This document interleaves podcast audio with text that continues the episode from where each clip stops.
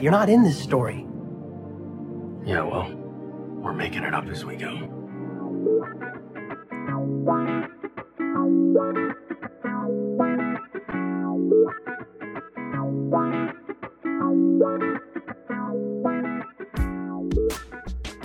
Hello and welcome to Making It Up As We Go, a Destiel fan fiction anthology podcast. I'm your host and reader, Nerdy Nerdenstein. The story is ours now. You can't have it back. Please be warned that the stories featured can and will contain explicit sexual content and is not intended for young audiences.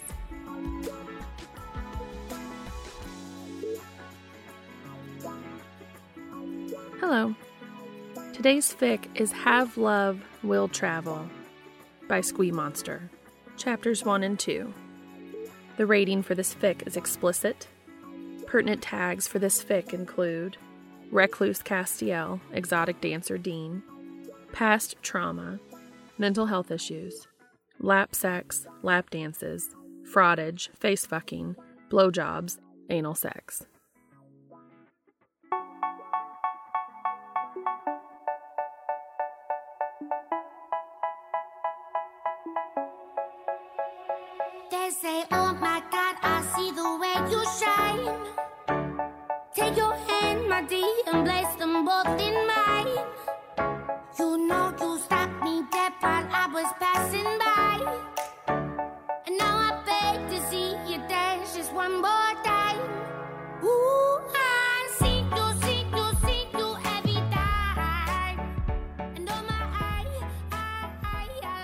Love, Will Travel. Written by Squee Monster. Read for you by Nerdy Nerdenstein. Summary Castiel Novak is a reclusive writer with a childhood so tragic it's left him terrified to leave his home.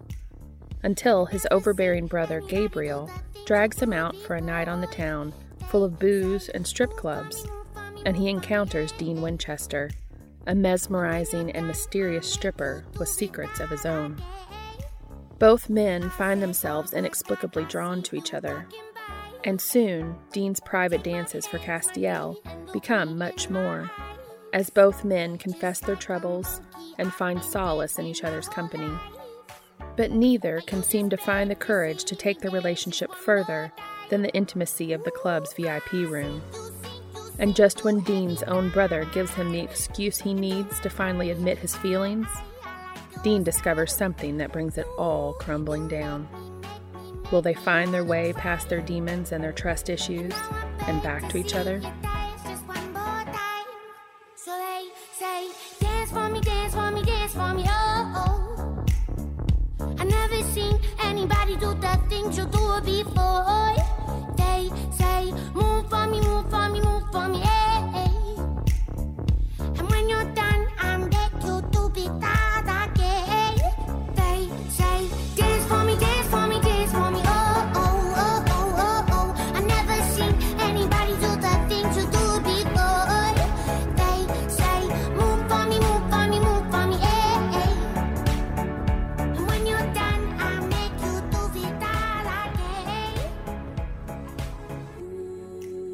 Chapter 1 From Pamela.Barnes at halflightpublishing.com to Castiel.Novak at gmail.com. Hey, Cass. Haven't heard from you in too long. What the hell's going on with you? I need at least the first three chapters from you ASAP, Sugar Cakes. The boss man has his panties in a twist, especially since you poo pooed that book tour. Don't leave me hanging. Pam. From Castiel.Novak at gmail.com to Pamela.Barnes at halflightpublishing.com. Pamela, I'm so sorry for my silence of late. I've been hesitant to admit that I've been having trouble with my writing. I believe I'm tired of writing this series. I have no desire to continue it at the moment, and no inspiration for where to go with it. Until I begin to feel inspired again, I'm afraid to say I can't force myself to go on with it. My apologies. Castiel. From Pamela.Barnes at halflightpublishing.com to Castiel.Novak at gmail.com. What? Cass, don't you do this to me. We've been friends for too long for you to pull that stick up your ass routine. What the hell do you mean you can't force yourself to go on with it? Buck up, soldier. You signed a five book contract deal and you've got two more to write. So stop whining, sit down on that cute little tush of yours, and start writing something. Pam. From Castiel.Novak at gmail.com to Pamela.Barnes at halflightpublishing.com. But Pam, I'm freaking out. I've wanted to come to you with this, but I knew how upset you'd be. I sit down at my computer and nothing inspires me. I don't care about these characters anymore. Why should I care about the angels? They're cold and calculating and have no empathy for humans or Earth at all. If I can't make myself care, how can I expect the readers to care? How big of a deal is it to get out of a contract? They'll sue me, I know, but I just don't know what else to do. Cass.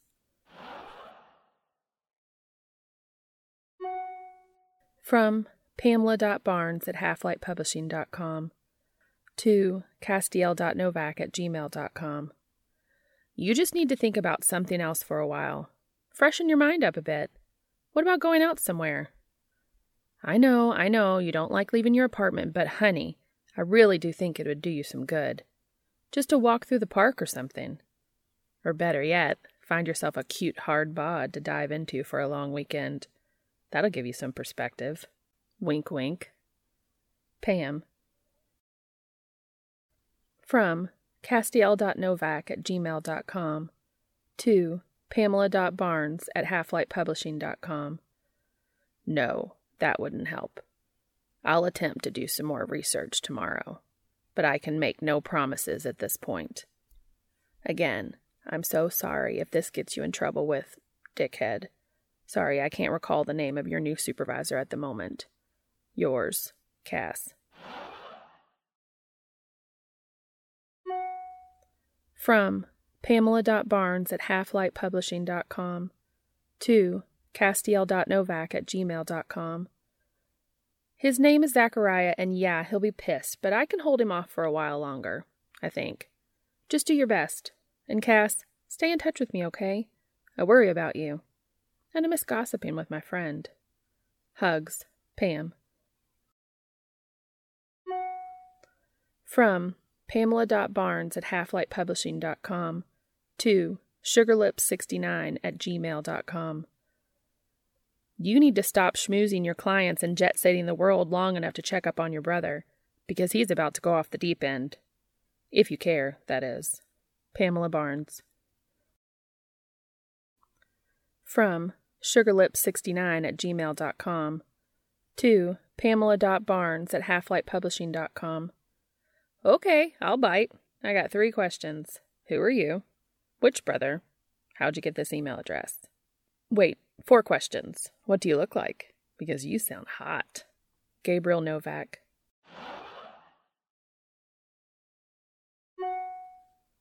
From pamela.barnes at halflightpublishing.com to sugarlip69 at gmail.com.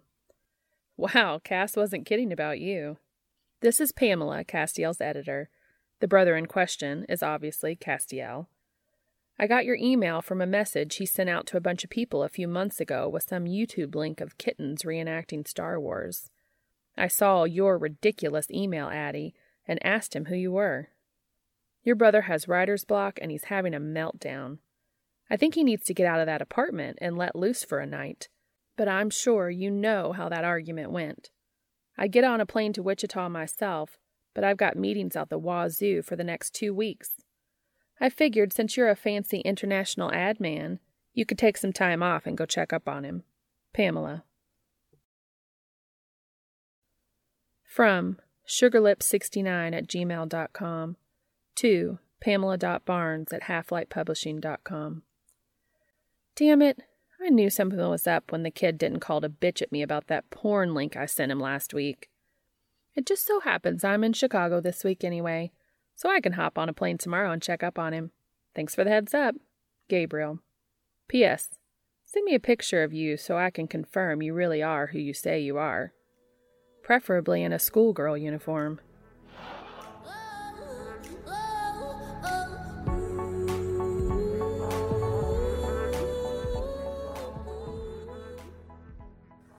Writer's block has to be one of the most favored tortures in hell, Castiel believes.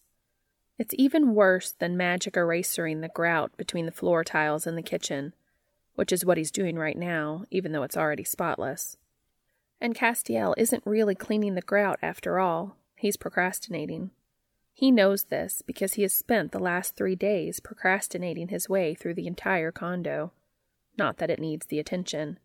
His bi weekly Merry Maid and his procrastinating have seen to that. He sits back on his haunches, studies the floor with a critical eye. It's done, he thinks regretfully, and there really is nothing left to clean. And that means he'll have to do what he should be doing. And his eyes drift up to focus on his computer, staring blackly at him through the half open office door. Time for another fruitless attempt at getting some deathless prose hammered out then.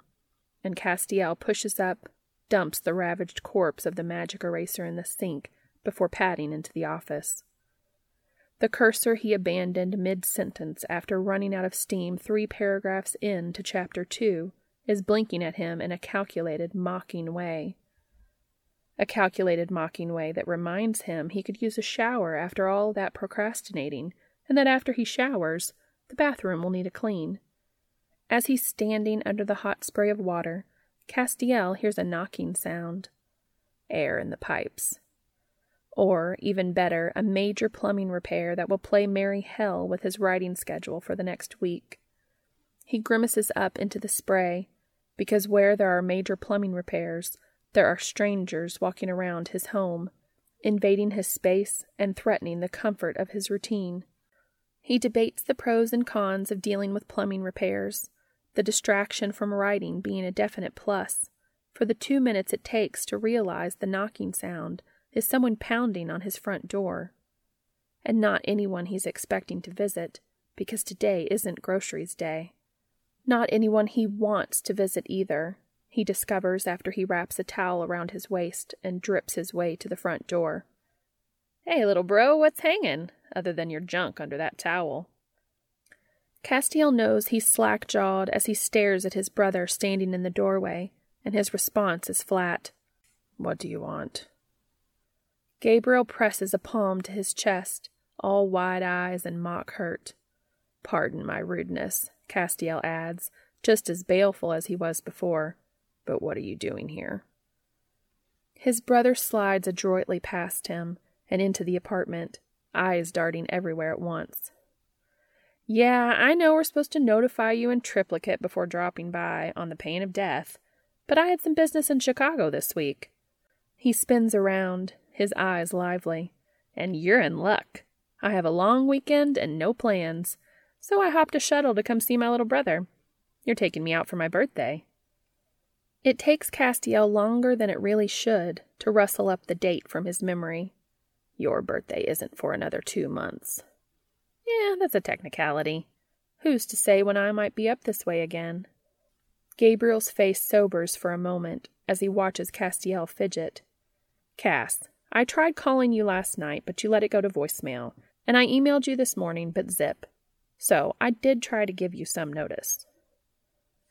Castiel bites his lip as he contemplates Gabriel's words, finally sighing. All right, but I'll have to get dressed. Gabriel smirks. Well, duh. Not that the towel doesn't suit you. He saunters through the foyer ahead of Castiel, nods as he takes it all in. I like what you've done with the place. Architect was worth the money then. Yes, like I said he would be.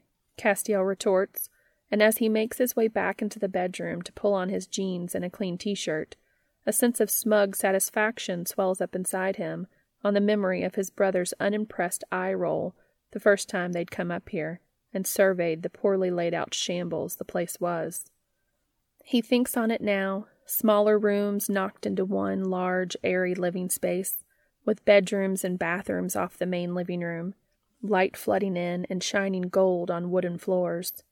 Peace, a sanctuary, even if his brothers and cousins all lectured that he'd be better off buying in the suburbs, away from the bustle of the city, a place where he'd be happy and more comfortable hiding away.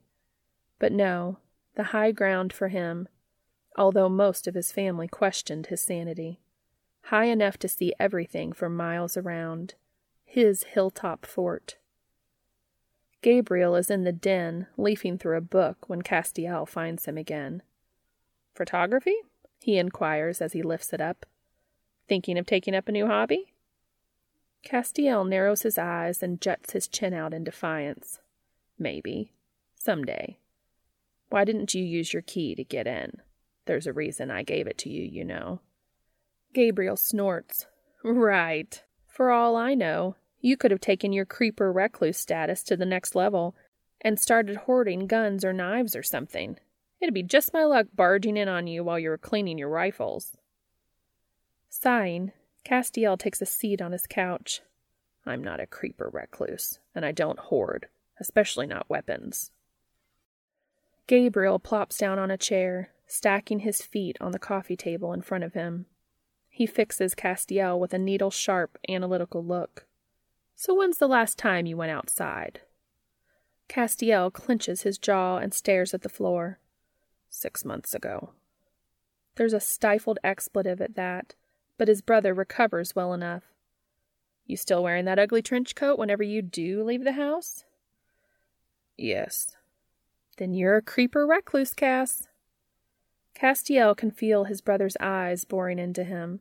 But when he glances up at Gabriel, what he finds in his face is fondness, not anger or disappointment.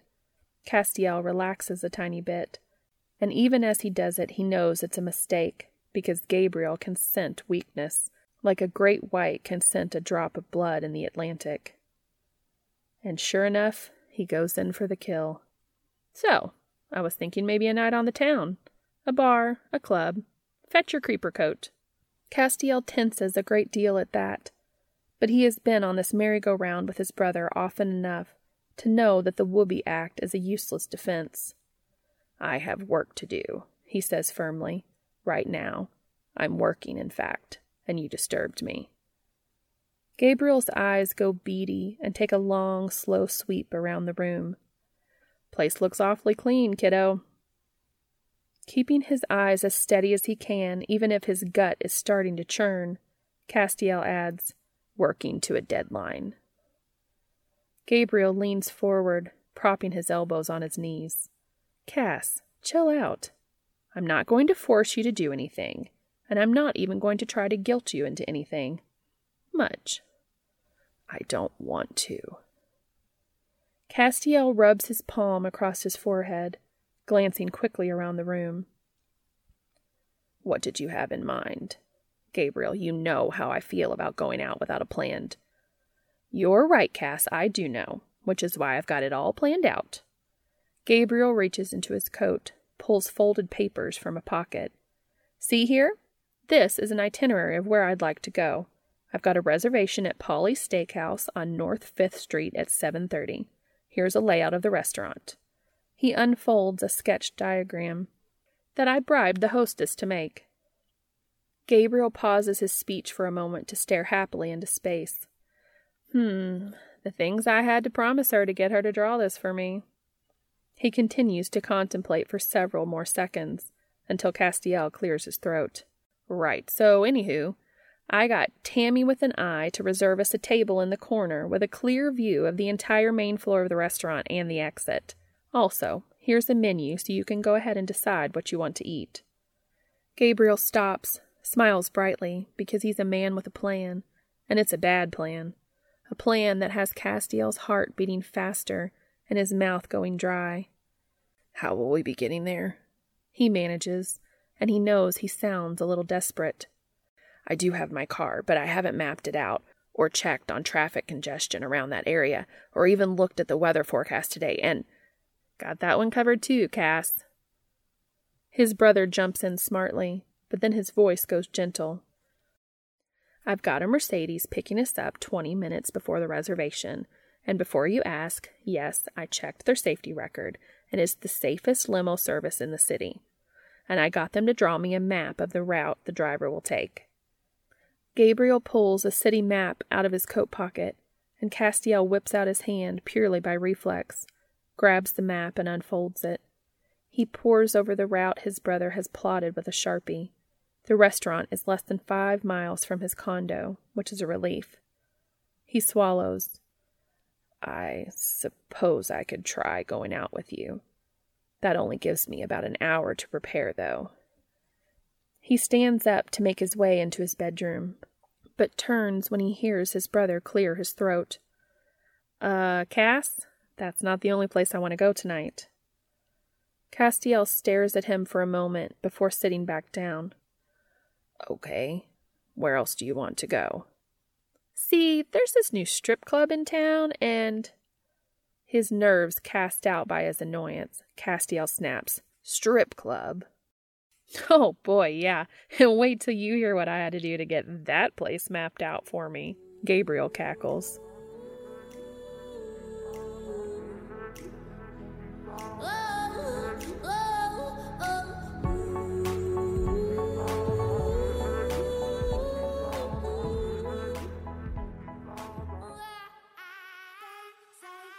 An hour and a half later finds them both at the steakhouse Gabriel chose. It's a very opulent and swanky place on the other side of downtown from Castiel's condo. It's also packed, noisy with groups of people laughing boisterously, and busy with waiters and waitresses skipping by with large trays of food. It's a hive of activity, and if Castiel didn't have a map of the layout of the building in his pocket and a full view of the exit, he knows he'd probably be in the beginnings of a panic attack by now. He's damned thankful he had the presence of mind to take a Xanax before he left his place. There's no doubt the food smells good, so good that Castiel thinks he might even be able to eat despite his nerves. Gabriel orders a pint of Guinness and a rare steak, scoffing at Castiel's request of a cheeseburger and Diet Coke. At least drink a pint with me. It'll help loosen you up. Castiel knows this is one argument he will not win, so he acquiesces and orders a Guinness as well, warning darkly, If I end up passing out from the combination of my meds and alcohol, you are forbidden from taking any pictures of me in compromising situations. Gabriel smirks. Oh, come on, Cass, that was one time. And you have to admit, you did look pretty in that lipstick and bonnet.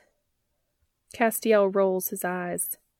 Yes, but the lipstick was the wrong color for my skin tone. It was completely embarrassing. Gabriel snorts, but remains silent for several minutes, and Castiel spends the time scanning the room, willing his medication to start taking effect. Several sips later, Gabriel clears his throat. So, still popping the pills? He broaches it cautiously enough, but Castiel knows he bristles and sounds too defensive. I'm not pill popping. I'm not taking them regularly at all, in fact. I work from home. I don't need to go out in public very often, so I don't have to take them very often. Gabriel nods slowly. Okay. And they're effective. Castiel continues, too fast, because he wonders if his brother will ever get it. The knife edge feeling of being on the verge of screaming panic the weariness of it. How's work? Gabriel detours, and Castiel thinks maybe he does get it. The brief distraction of their drinks arriving is welcome, and Castiel reaches for his glass as greedily as his brother does, gulps down a mouthful. He glances his way from the corner of his eye, then keeps his gaze steady on the tablecloth, fingers playing nervously with a napkin. Work is Fine, I suppose.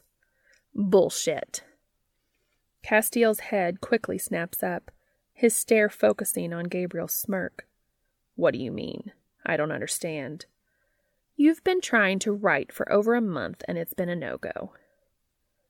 How do you even know that? Castiel looks around the room suspiciously, wondering if this is some practical joke, if there are cameras somewhere watching him, waiting to pull a fast one over on him. Gabriel lowers his voice to a calm, even tone. Steady now, little brother. It's not magic or some big conspiracy.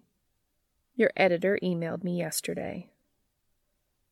That makes no sense, and Castiel gapes. Pamela? How?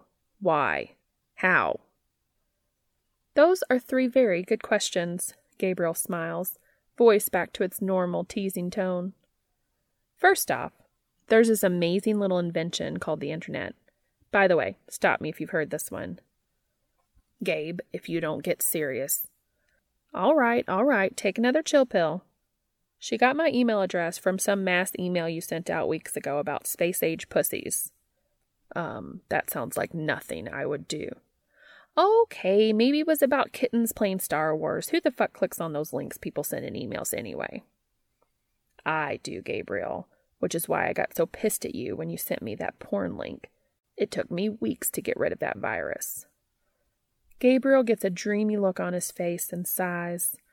Yeah, that was some truly filthy porn. I'm not surprised it was so dirty you got a virus. Although I am shocked to discover that STDs are strong enough now to pass on through the inner tubes.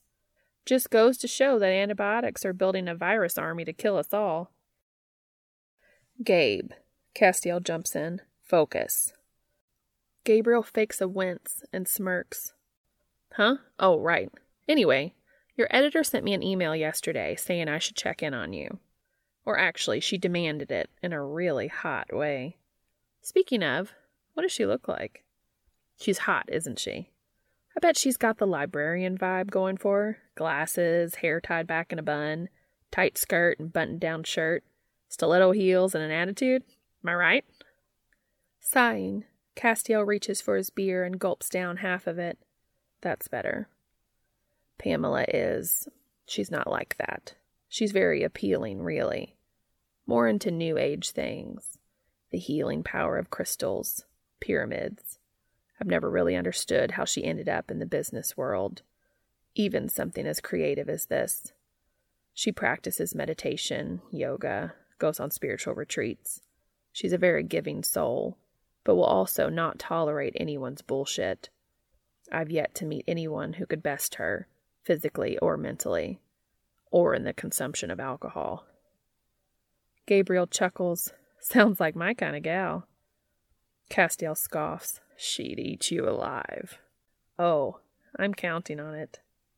There's a mental image Castiel can do without, so he steers the conversation back to the point. So what? You came here because Pam said I might be going off the deep end?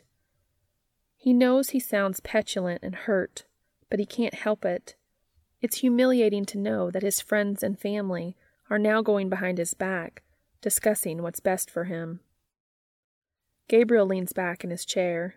No, little bro, he starts, but as Castiel rearranges his features into skepticism, Gabriel concedes. Well, yeah, kinda. But I've been thinking of coming to see you on this trip anyways. I really might not be able to make it back before my birthday, and I've missed you. Pam's email just gave me the kick in the ass I needed to get myself here. Even if he's suspicious, it warms Castiel's heart to hear his brother say he missed him. Sometimes it's easy to forget how nice it is to interact with people face to face instead of virtually or on the phone, and so he can't help softening. Thanks, Gabriel. I've missed you as well. Besides, I've always wanted to see how you'd react in a strip club. The man can never let a sincere moment pass without provocation.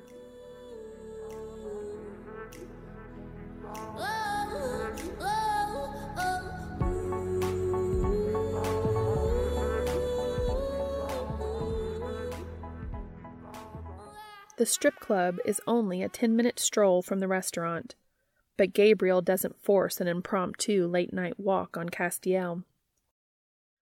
He whistles shrilly for the car, bundles Castiel into it, and two minutes after lurching out of the restaurant, they're on the doorstep of the club. It doesn't look like much from the outside, just a simple sign that says Angels and Demons above the door, and a burly bouncer standing guard at the entrance. The man waves them through once Gabriel tucks a folded bill into his jacket pocket, and Gabriel pushes Castiel ahead of him down a long, darkened hallway covered from floor to ceiling in twinkling lights. It's like walking through space. The final frontier, Gabriel slurs. We shall boldly go. Castiel can feel his heart rate quicken slightly at being in such a dark, unfamiliar place, and he says a silent thank you to Gabriel for pressuring him into drinking alcohol. The combination of that and the Xanax has dampened his propensity to panic quite considerably, but even so, despite the stars twinkling above them, he's grateful when they come to the end of the hallway, which opens up onto a very large room with a stage on the opposite side. Castiel takes a quick survey of the room to get his bearings and locate the emergency exits.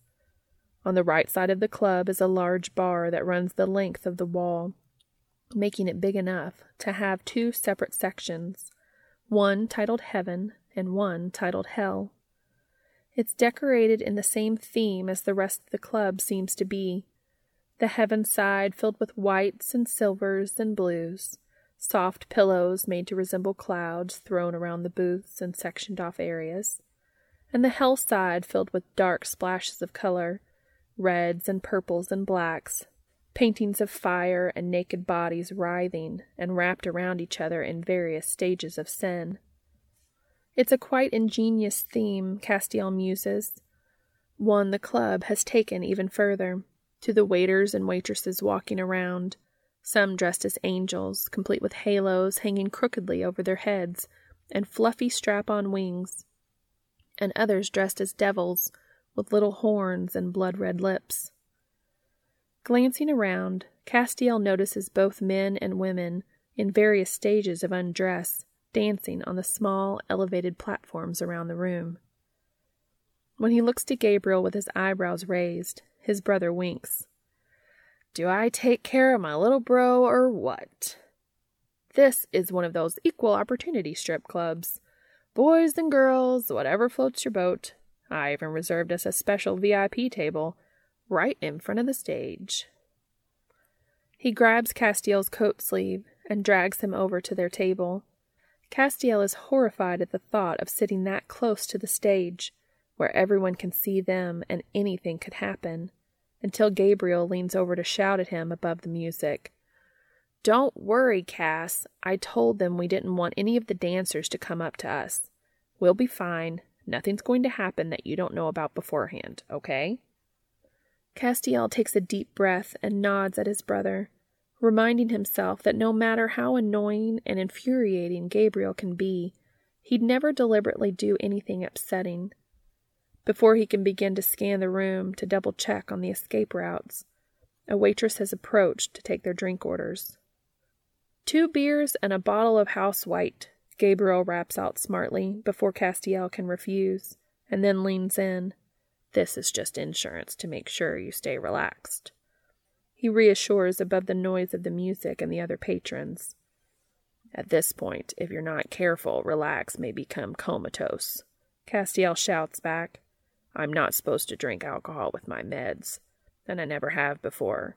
I have no idea how much of an effect it'll have on me. Gabriel waves a hand. Don't worry. If you pass out, I'll just have one of those handsome, scantily clad men scoop you up and carry you to the car.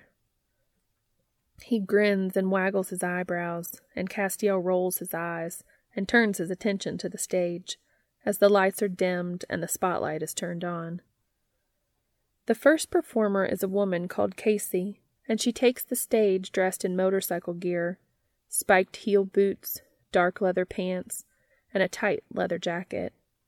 She quickly loses the jacket, revealing a barely there ruby red tank top underneath. She slowly moves across the stage, sliding her hands up and down her body, her movements hypnotizing, long brunette hair falling around her bare shoulders in silky waves. She moves like she knows she has the audience so entranced that she needn't do anything flashy to garner their attention. Castiel spares a glance at Gabriel and huffs in laughter. His brother's gaze on the dancer is so intense, Castiel wouldn't be surprised to see laser beams shooting out of his eyes. As it is, Castiel briefly wonders if he should order a bib to protect his clothes from all the drooling. Once Casey's routine is finished, Castiel excuses himself to go to the bathroom, his bladder not being used to all the alcohol he's drinking, nor to the nerves he's been feeling. He makes his way to the bathroom closest to his table, along a hallway next to the bar. As he approaches the door, he sees a man in green medical scrubs leaning on the wall outside of it, talking on a cell phone, and the fingers of one hand are pinching the bridge of his nose as he talks into the phone. I know, I know, the man says. I just miss you, is all. His voice cracks as he says those last words and Castiel feels as if he's eavesdropping on a very private moment. He's unsure of what to do because he doesn't want to interrupt, but it seems as if the man is standing in line for the bathroom, and Castiel doesn't want to cut in. He stands there quietly, looking around and trying to be as unobtrusive as possible as the man finishes up his phone call, eyes still closed. Okay, yeah, I guess I'll see you next weekend then. Hopefully. The man sighs. Yeah, I love you too, shithead. Bye. Castiel watches the man smile faintly as he says his goodbye. When he ends the call, he scrubs a hand across his face, and Castiel hears him mumble, Fuck. Castiel stands awkwardly for another couple of seconds before clearing his throat. The man's eyes snap open as he notices Castiel for the first time and Castiel smiles nervously. Um, I'm sorry, I didn't mean to interrupt you, but I wasn't sure if you were in line for the bathroom. He gestures at the door, feeling like the most uncouth human that's ever existed, especially once he gets a glimpse of the man's eyes. They are a perfect shade of green, with flecks of gold near the pupils and eyelashes that don't seem to end. The man blushes faintly and smiles, pushing away from the wall. All yours, dude, he draws. Have a good night, he calls over his shoulder as he walks away. Castiel watches the man's retreating form until he becomes lost in the crowd. Yes, you too, he mumbles to no one. Great, Cass, he berates himself. The most beautiful man you've ever seen, and all you can do is ask if he's in line for the bathroom. What great progress you have made. Once Castiel has returned to his seat at their table, Gabriel leans over. Hey, funny story. Turns out Casey is that dancer's real name. Also, her boyfriend is the big guy dressed as a gladiator over there, and he doesn't take too kindly to guys asking his girlfriend out. Go figure.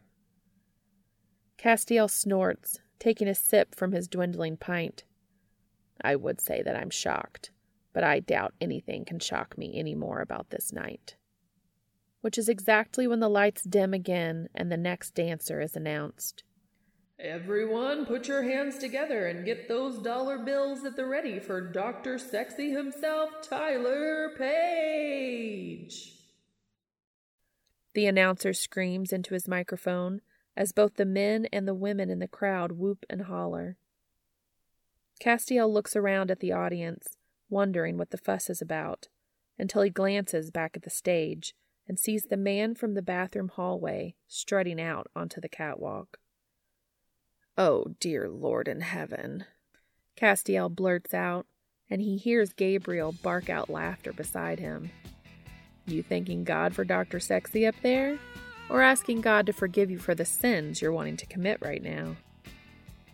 Castiel ignores his brother, his attention solely on Tyler Page. He's got a white lab coat on over the green scrubs and cowboy boots on his feet. He's wearing black rimmed glasses that give him the air of a serious professional. Castiel watches as Tyler begins bouncing to the music, the beat fast and hard. Castiel recognizes the song, but can't place it until the chorus begins. I got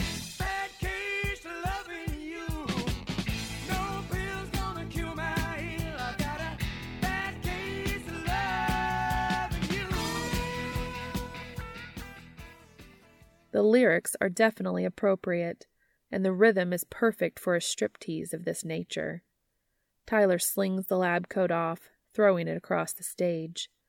He smirks as he looks out on the crowd, one foot bouncing to the beat as he begins to tease and slowly raise his scrub shirt.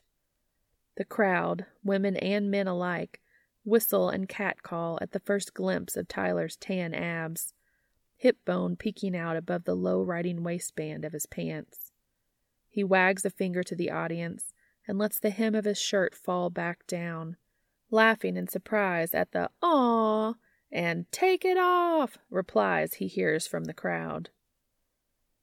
He turns his back on the audience, begins to shimmy and shake his rear to the music, exposing the tightness of his pants to everyone, leaving nothing to the imagination. Castiel hears Gabriel comment, Damn, you could bounce quarters off that ass. But he ignores his brother, completely hypnotized by Tyler. He's not the best dancer, not by any stretch of the imagination. He doesn't perform any fancy moves or intricate routines. What's so entrancing about him is how he doesn't seem completely at ease, how he seems almost vulnerable. Yet he also appears to be having fun and looks genuinely surprised whenever he gets a positive response from the crowd. Castiel begins to wonder just how new to stripping Tyler must be. But before his mind can wander, Tyler pulls his scrub top over his head, revealing lean, tan skin and strong, muscled shoulders. He has a tattoo of what looks to be a star or a pentagram over his left pectoral, which Castiel finds intriguing. He smiles out at the audience when he hears the screams of appreciation, the smile being a practiced grin, wide enough to show off his perfect teeth and dimples. Tyler bounces his way to the side of the stage in front of Castiel's table, taking a moment to glance down at the audience. When his eyes meet Castiel's, he pauses for a second the plastic smile dropping off his face, to be replaced briefly by the same warm, shy smile he'd given Castiel in the hallway. But he's turning away and bouncing to the other side of the stage before Castiel has even had a chance to catch his breath, his heart having stopped when their eyes met. Gabriel shouts, What the hell was that? Did you just have a moment with Dr. Sexy? Castiel hushes his brother without taking his eyes off of Tyler. The fake grin is plastered across his face again as he gyrates to the music. Once the song begins reaching its crescendo, Tyler's face becomes serious as he looks out at the audience, lips pouting as he narrows his eyes. He reaches down, grabs the legs of his scrub pants, and rips them off, the crowd roaring as he reveals a skimpy thong underneath. Castiel averts his eyes, suddenly embarrassed for the man, but he quickly looks back because the dancer is, quite simply, stunning. The only imperfection he may have, if one could call it that, is that he's a bit bow legged. But Castiel would never call that a fault, at least not on Tyler Page. It only makes him look more endearing, if such a thing were even possible. Tyler completes his routine, escaping behind the curtain to loud applause and whistles. Castiel stares after him, oblivious to Gabriel smirking beside him until his brother clears his throat and waves a hand in front of Castiel's face. Hello, Earth to Cass. Castiel shakes his head and blinks, clearing his thoughts of what he's just seen. Yes. Gabriel laughs. Oh man, have you got it bad. Castiel can feel his cheeks flush, and he reaches for his glass, quickly gulping down the last dregs of his beer. He feels Gabriel staring at him and tries to ignore him until his pulse slows down. He's aware that if he lets on to his brother just how affected he was by Tyler Page, Gabriel will never let him live it down. But after a few moments of shared silence, Gabriel pushes up. I need to go hit the head he announces as he weaves through the other tables. Castiel heaves a sigh of relief, taking advantage of his brother's absence to get himself under control. The combination of the alcohol and nervousness of being in a public space, along with the mere existence of Tyler Page, has Castiel feeling lightheaded and confused. Yet he finds he's surprisingly calm and content given the circumstances and surroundings. Of course, Gabriel is able to disrupt the calm as easily as a foot shuffling through an ant hill. Castiel feels a slap on his shoulder as his brother returns to the table. Guess what I got for you, little bro? Castiel eyes the smug look on Gabriel's face suspiciously. Gabriel, what did you do? Turns out some of the dancers here give private dances in the VIP rooms in the back, and your lover boy is one of them. Castiel feels all the color drain out of his face as his jaw drops to the floor. He reaches for his pint, but noticing it's empty, he grabs Gabriel's glass instead, chugging the rest of the now warm liquid down in panicked gulps. He wipes the foam off his mouth with the back of his hand once he's done and stares at his brother incredulously. Gabriel, I can't go into that room, he manages finally. He shakes his head as he's speaking, stops once he realizes it makes the room spin. Sure you can, Cass, his brother picks up cheerfully. I explained to a waiter what your situation is, and I asked him what the layout was like. It's a normal room about the size of your den, with a couch and chair. There's a table and some shelves, too, where the dancer hooks up his iPod or whatever for the music. You sit down on the chair or the couch, wherever you're comfortable. The dancer comes in, asks if you have any requests, then he does his dance for you. Gabriel smirks. The dude said sometimes they'll do lap dances, sometimes not. It depends on what the dancer feels like doing. I'm guessing, by the way Dr. Sexy checked you out, he'd be willing to climb in your lap. Gabriel grins at Castiel, looking very proud of himself. Castiel wants to slap the smile off his face, but decides he'd rather not get arrested for sibling abuse tonight. Gabe, I can't. Gabriel nods his head. You can and you will. When's the next time you're going to be in a situation like this? Knowing you, probably never. Take advantage of the chance to be spontaneous, for once.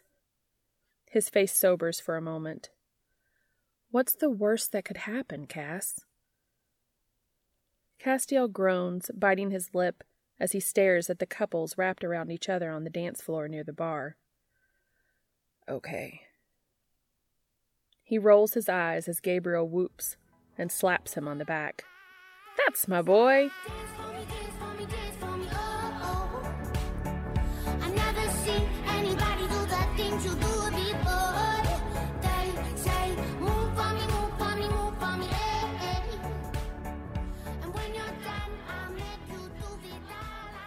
Turns out the worst that could happen is actually pretty damn bad.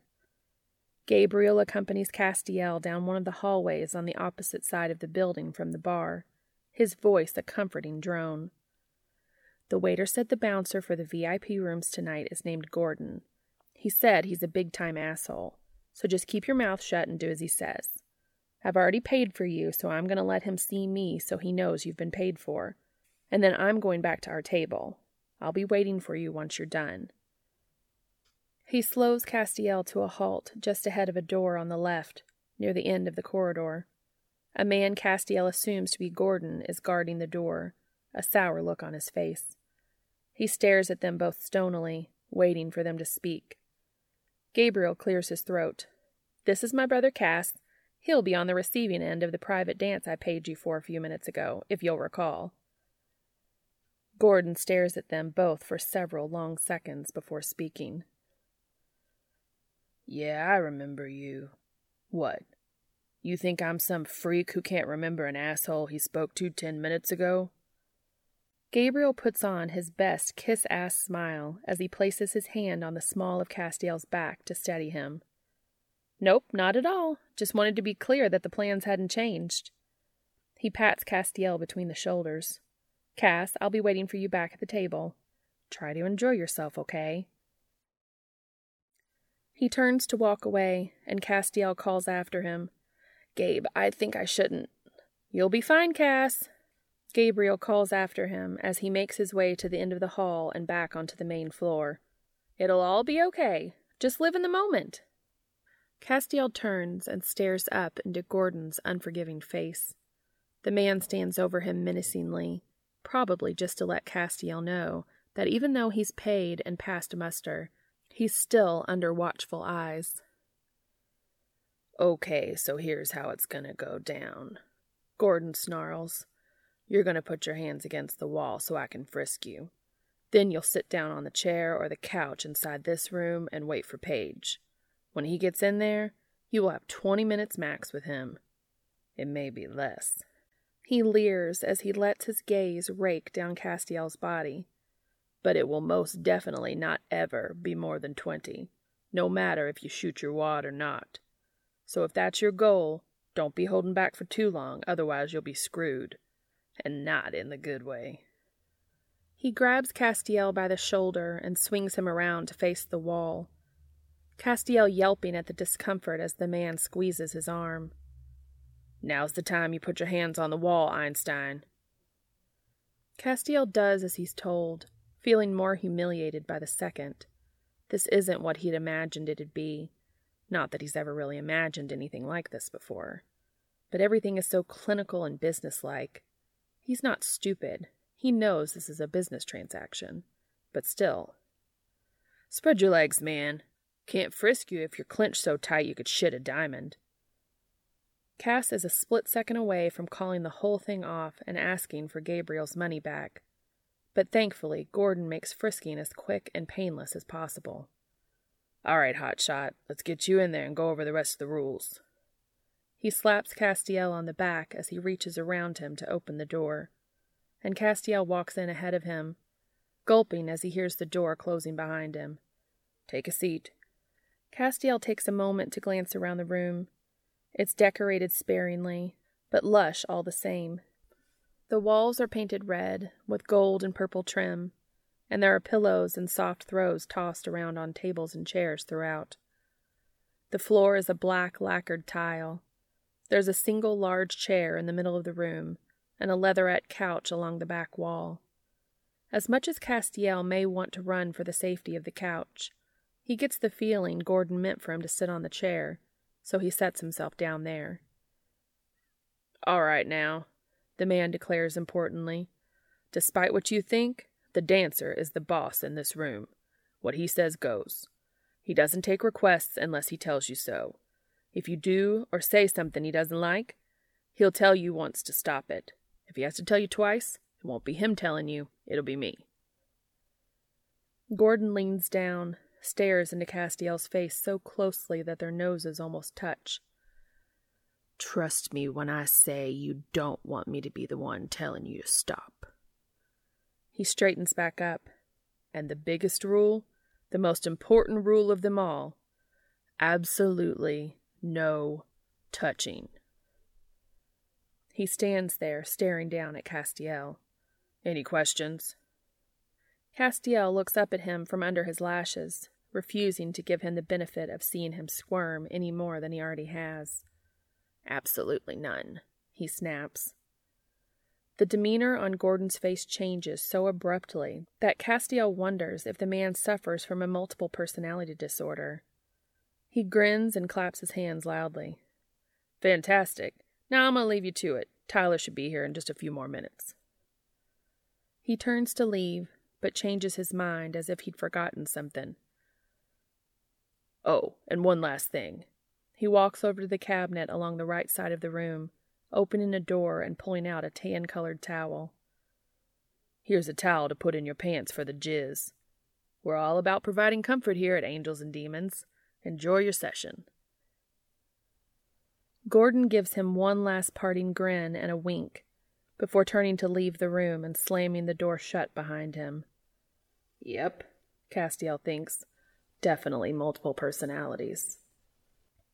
Castiel sits quietly, trying to make his head stop spinning so much as he waits for Tyler to enter. The more he concentrates on making things still, the more they spin, leaving him sweaty and nauseous. Thankfully, there's an air vent in the ceiling above his chair blowing a draft on his face. He closes his eyes, breathing in the cool air gratefully, even if it's rank with the taint of sweat and cigarette smoke. He hears a door click and opens his eyes to see Tyler Page enter from a door hidden in the shadows at the front of the room. He's wearing the medical scrubs from his routine, minus the white coat, and he doesn't look at Castiel as he walks the few steps to a sound system on the shelves off to the left, stopping to connect his iPod to the stereo. As he's playing with the gadget, he opens his mouth wide to yawn, glancing over in mid yawn to where Castiel is sitting. He seems surprised to find Castiel there and staring at him, and he blushes, looking down at the floor before quickly returning Castiel's gaze. Sorry, man, it's not you. I'm just a bit tired. He smiles that same warm smile that Castiel has been rewarded with twice, stirring the butterflies in Castiel's stomach to a frenzied pace. So, uh, is there any kind of music you prefer? I don't have a shit ton of it, but I think I got a pretty decent selection. He fidgets some more with his iPod, and Castiel has to clear his throat a couple of times before he finds his voice. No, just whatever you'd prefer. He finally manages to croak. Tyler nods and settles on a slow song, a classic rock tune that Castiel recognizes. He watches as Tyler begins to casually sway to the music, gliding his hands along his stomach, teasing the hem up ever so languidly. He keeps his eyes closed as he dances, face serious in concentration and lips pursed. The beat of the song is quite different from that in his performance earlier, a slow seduction as the singer croons.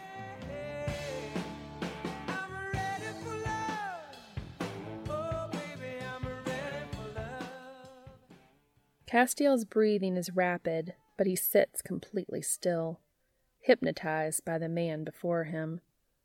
He spares a quick thought to the fact that he must look like a cobra mesmerized by the snake charmer before him as he feels his phantom sways mirroring Tyler's, then chuckles to himself as he realizes that this could be considered another type of snake charmer. Tyler steps closer to Castiel as the music ends, opening his eyes to smile down at Castiel with that same soft curve of lips from before. He studies Castiel's face for a few moments before murmuring, So, would you like a lap dance? Castiel feels his eyes go wide as his heart and stomach both seize up. What? he croaks, and he jumps as the next song begins to play, another classic rock song, louder, faster, and more suggestive than the one before. Tyler grins. A lap dance, he repeats. You know, I sit in your lap, take things to the next level. His gaze wanders up and down Castiel's body, and Castiel can feel his face and neck flushing hot, his palms clammy from sweat. It's suddenly very hard to breathe in the room. The atmosphere is stifling, and he wonders if they turn the air off, because it's hot and humid, and it's making him feel very sick to his stomach very quickly. No, I think that wouldn't be a very good idea, he manages to mutter.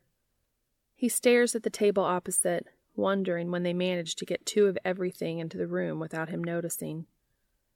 Come to think of it, there are two Tylers in the room now, too, which normally might not be such a bad thing but Castiel is getting the feeling that tonight it means something very bad indeed.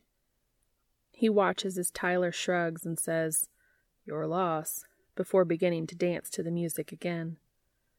Castiel does his best to focus on Tyler, but all he can see is the spinning of the room, faster and faster. He finally is able to pinpoint Tyler through all the glaring movement, long enough to watch Tyler's slender fingers pull the drawstring from his pants and begin to push the waistband down.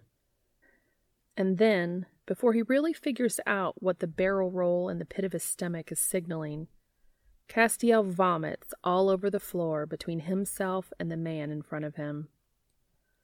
He heaves several times, bringing up everything he's eaten and drunk for what might be the last six months if the quantity is anything to go by and he doubles over, arms wrapped around himself as his stomach threatens to turn itself inside out. He can hear someone curse a rough, holy fucking shit!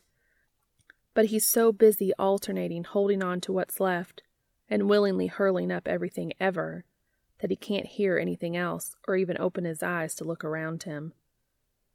As if he's hearing it from a very long distance away and through a tunnel, Castiel becomes aware of a muffled scraping, the sound of something moving across the floor. A small plastic trash can is shoved under his face, between his legs, and suddenly he can feel a hand tentatively touching his shoulder, making its way slowly down his back, a gentle, steadying motion. Castiel keeps retching until there's nothing left in his stomach, dry heaving a few times for good measure before his gut finally begins to stop its churning. All through it, the hand continues to rub small, soothing circles along his spine as Castiel groans, his head feeling as if it's splitting in two. Shh, it's okay. Just relax and let it all out. A voice murmurs beside him. Concentrate on your breathing. In through your mouth, out through your nose. That way you don't smell the puke. Tyler Page, Castiel recalls in horror. In the next second, he hears the other man shift away, and almost instantly he misses the warmth and reassurance of having him pressed close, the comfort of his hand against his back. He doesn't dare open his eyes yet, but he can hear Tyler opening a drawer across the room, as well as what sounds like the pop of a plastic bottle or lid. Before he has time to wonder what the man is doing, Castiel feels himself settle down beside him once again, and a cool, damp cloth is suddenly pressed to his brow. The hand returns to trace circles along his spine again, and between that and Tyler's other hand, holding the washcloth against his forehead, Castiel finds himself inadvertently cocooned in the man's arms. My little brother always told me a cool, wet towel helps clear your head and make your stomach settle. Tyler mutters against his shoulder. Castiel takes several deep, cleansing breaths. Yes, I do believe it is helping, he whispers. He opens his eyes, spies the mess he made on the floor, and feels his stomach turn over again. Whoa, whoa, easy there, dude. Don't look at the floor. Just come over here to the couch. Let's get you away from the spewage. Tyler coaxes Castiel up from his chair and guides him the few paces to the couch. He sinks down alongside Castiel and continues rubbing his back. Castiel can feel Tyler's eyes on him and waits to hear what he's working up to say. Look, uh, didn't I see you here with somebody? Castiel slowly turns his head to look Tyler in the eyes, doing his best to keep the world from spinning again. Yes, my brother, he wheezes. Gabriel, he's waiting for me at our table. Tyler shoots him a reassuring smile. Great. Maybe I should go out and get him, have him come in here and take you home. Does that sound like a good idea to you? Castiel tries to return the smile, but he fears the result is watery at best. Yes, I think that would be wise. Tyler stands up to leave, but Castiel grabs his wrist before he can walk away. I'm so, so sorry for this, he says weakly. I was just so nervous, and I'm not used to drinking that much, and I had taken medicine earlier that. Hey, dude, it's okay. Trust me. Tyler looks down at him, that half smile that Castiel has quickly grown so fond of making a reappearance. I always like it when people surprise me, and it doesn't happen often enough. Plus, I bet Gordon has never cleaned up this kind of bodily fluid before. It's almost worth it to see the look on his face when he walks in. He pauses, staring down at Castiel before putting a hand up to card fingers hesitantly through Castiel's hair, wiping the sweat soaked locks from Castiel's forehead. And then, without another word, he spins and strides away through the door. Several minutes pass, Castiel sitting with his face in his hands, soaking in the relative quiet and trying to regain his composure. He jumps when he hears the door swing open. Gabriel bellowing, Little bro, when I said what's the worst that can happen, it wasn't a challenge for you to prove me wrong. Castiel groans, slowly raising his head to look at his brother. He notices with disappointment, though no surprise, that Tyler Page is nowhere to be seen. Gabriel, please take me home, he groans. He closes his eyes and covers his face with his hands again as he hears Gabriel chuckle. Yeah, yeah. If only you were Casey saying that to me, the night would be ending perfectly. So they say, dance for me, dance for me, dance for me, oh, oh. I never seen anybody do the things you do before. They say, move for me, move for me, move for me, eh, eh. And when you're done, I'm back to do be again. They say, dance for me. Chapter 2 Trolls beating drums to the tunes of hip hop music is not one of Castiel's preferred ways to wake up in the morning.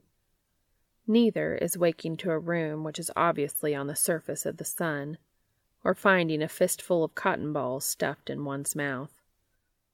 Awakening to what feels like all three states simultaneously is akin to one of Dante's outer circles of hell.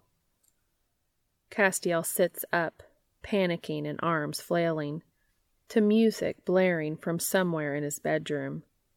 He attempts to open his eyes, groaning in pain, as white light momentarily blinds him and makes his head feel as if knives are cutting in through his skull and twisting gashes into his gray matter. Not knowing which offense to rectify first, he struggles to free himself of his bed sheets only managing to get his legs more tangled and falling with a thump onto the hardwood floor. With his eyes scrunched tightly shut, he crawls his way to the windows, reaching up to feel blindly for the cord, yanks it so hard he almost expects to pull the whole arrangement down onto his head as he blankets the room in merciful darkness. He's careful to keep his head as steady as he can as he stands and feels his way around the room until he finds the source of the loud music. His alarm clock, moved from its usual perch on his nightstand to a corner on the opposite side of the room, hidden underneath his coat and tuned into a hip hop station with the volume on maximum. Gabriel. As he crawls back under the covers, Castiel tries to remember why Gabriel was in his room last night, and how he could have done these things without Castiel noticing. Is Gabriel also responsible for how awful I feel? He wonders. He doesn't understand how it could be Gabriel's fault, but doesn't know how else to explain everything. It feels almost like a hangover, but the last time Castiel drank enough to warrant a hangover was years ago. Oh my God. Oh my God, oh my God, oh my God, oh my God, oh my God. Castiel suddenly remembers everything from last night. The whole evening flashing before his eyes so fast and with such clarity that he's forced to scramble over the edge of his bed, reaching desperately for his trash can before vomiting pitifully. He's surprised there's anything left in his stomach given how much he'd rid himself of at Tyler Page's feet last night. But then he remembers Gabriel forcing him to drink water and eat a slice of toast before putting him to bed. That explains why Gabriel chose to torture him with the music and the sunshine. He can never let a good deed go without a prank or two to offset it.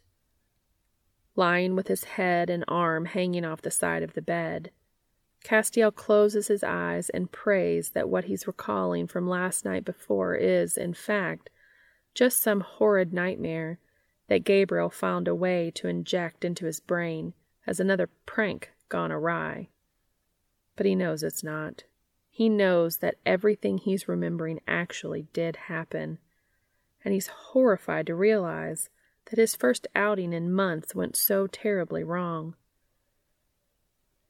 Why do these things always seem to happen to him? How is it that millions of people can function in public every day without panic attacks and without embarrassing themselves? Yet he can't even go out once without having a near complete meltdown and puking in the lap of what was probably the most alluring man he'd ever met in years.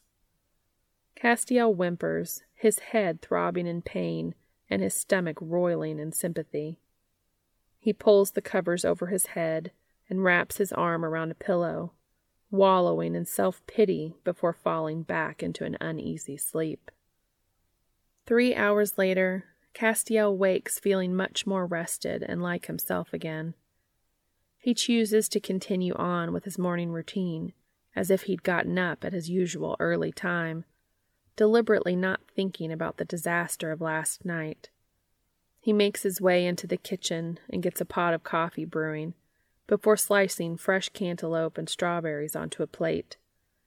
Stomach still feeling a little nauseous, he decides to add a couple of slices of dry toast to his usual morning breakfast.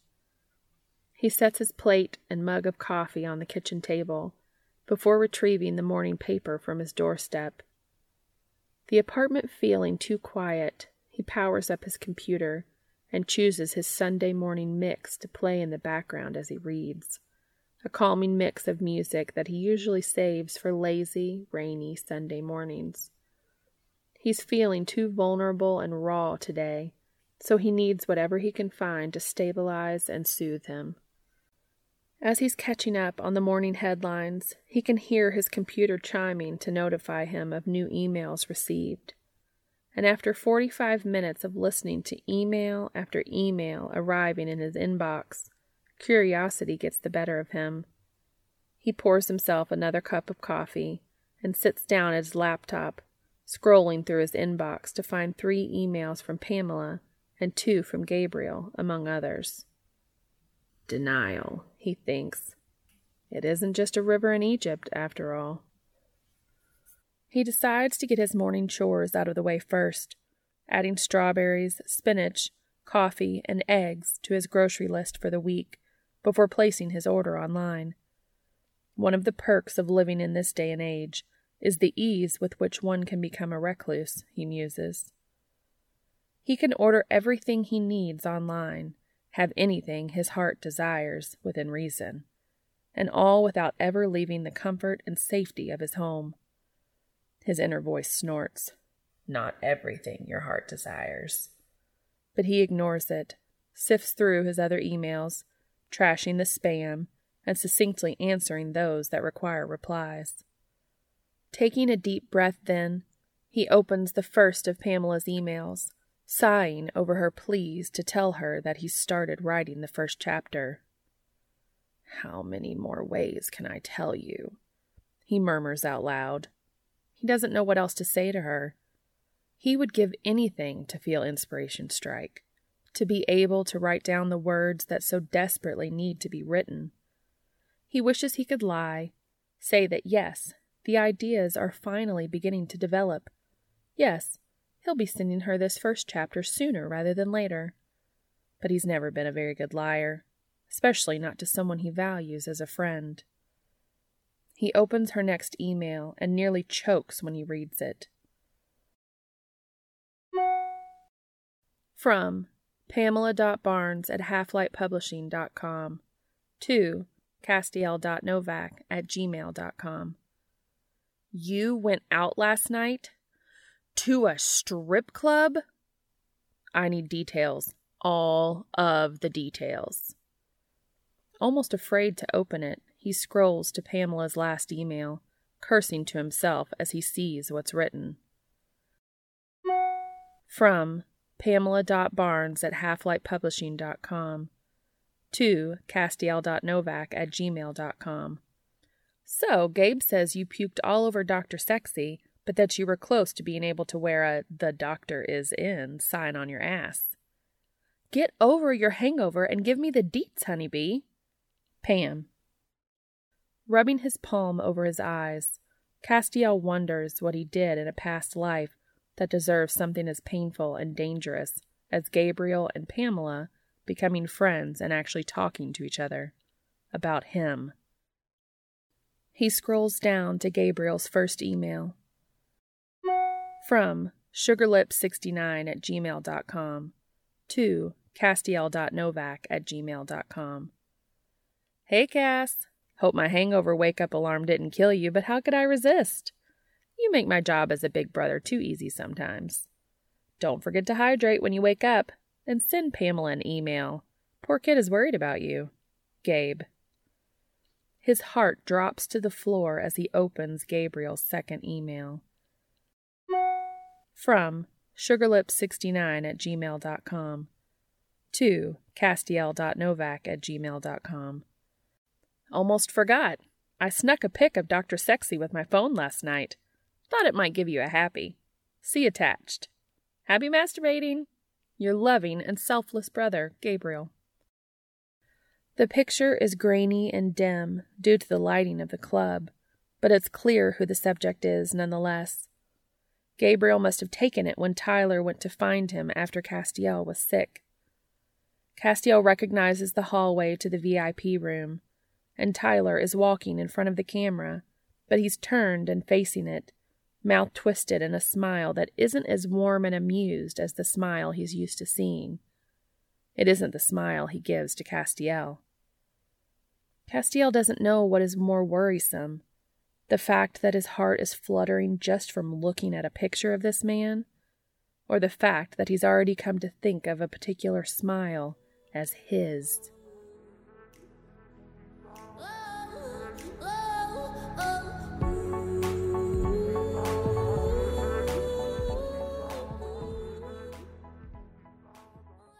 Castiel decides to continue his attempt at keeping his routine as normal as possible by taking his daily jog on the treadmill.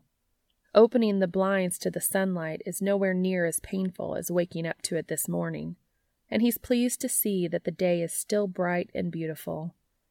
He stares down at the park across the street as he runs, imagining as always that he's outside, enjoying the fresh air and the smell of freshly mown grass instead of cooped up inside his apartment. He watches as a distant child tries to fly his kite, failing at his first attempts to get enough wind under it to give it flight, throwing the kite onto the ground and stomping away. The child's father picks the kite up, takes it a few steps further into a bigger clearing between the trees, and begins jogging with the kite's spine held up between his fingers and behind his head. As soon as the kite pulls away from the man's hands and begins its ascent, the child jumps up and down, arms up in celebration. Castiel can feel his heart clench at the sweetness of the scene before him, and he looks away quickly before the feeling can become too bittersweet. He heads to the shower once his run is over, remaining under the beating of the water much longer than necessary luxuriating in the steaminess and the feeling of a much needed rejuvenation. And if he wants to dwell on thoughts of green eyes and broad, tan shoulders, that's entirely up to him. Feeling much more like himself once again, Castiel makes his way into his office and takes his seat behind the desk, turning on his computer. He stares at that same evil, blinking cursor again for what seems like hours mind strained to last night, his thoughts setting squarely on Tyler Page. How does a person find himself with a job like that? He wonders. Tyler seemed at times uncomfortable and awkward, almost as if he didn't want to be there. The yawn that Castiel saw might be evidence for that theory as well. But at other times he seemed to be enjoying himself feeding off the audience's cheers and support. There was a vulnerability there that Castiel finds intriguing. How much could one make in a night of dancing? Castiel supposes if a dancer is attractive enough, he could make quite a bit, especially off of the private dances. He has no clue how much Gabriel paid for his own VIP experience, but he doesn't doubt that it was substantial given just how up close and personal the dances can potentially get. What kind of life would one have to lead to become a dancer? Is the life as glamorous as one is led to believe? Castiel thinks not, as he remembers his first encounter with Tyler, eyes closed and voice upset as he spoke with someone on the phone outside the bathroom. How can one go from an upsetting moment like that to smiling and dancing and taking off their clothes for onlookers just minutes later. What could have had Tyler so upset? In those few moments while Castiel was sick, Tyler was so warm and comforting, his touch a balm as he rubbed Castiel's back. And suddenly it occurs to Castiel that it's one of the few times he can remember that he hasn't tensed up and panicked when someone touches him. Instead, he was calmed by it. Granted, it could have been because he was feeling so violently ill at the time, but Castiel doesn't believe that was entirely the reason. Tyler seemed to know exactly how to provide comfort, knew just what Castiel needed. Castiel finds himself wondering how Tyler became so experienced in such a thing, providing security and a reassurance that seemed almost parental. I want to see you again, he hears himself say out loud, but at almost the same time a wave of anxiety washes over him at the thought of going out in public. How can he work up the nerve to go back there, by himself, to such a crowded public place, and after the humiliation that he suffered? He has no clue how he can manage it. All he knows at that moment is that he has to find a way. I have to see you again, he says.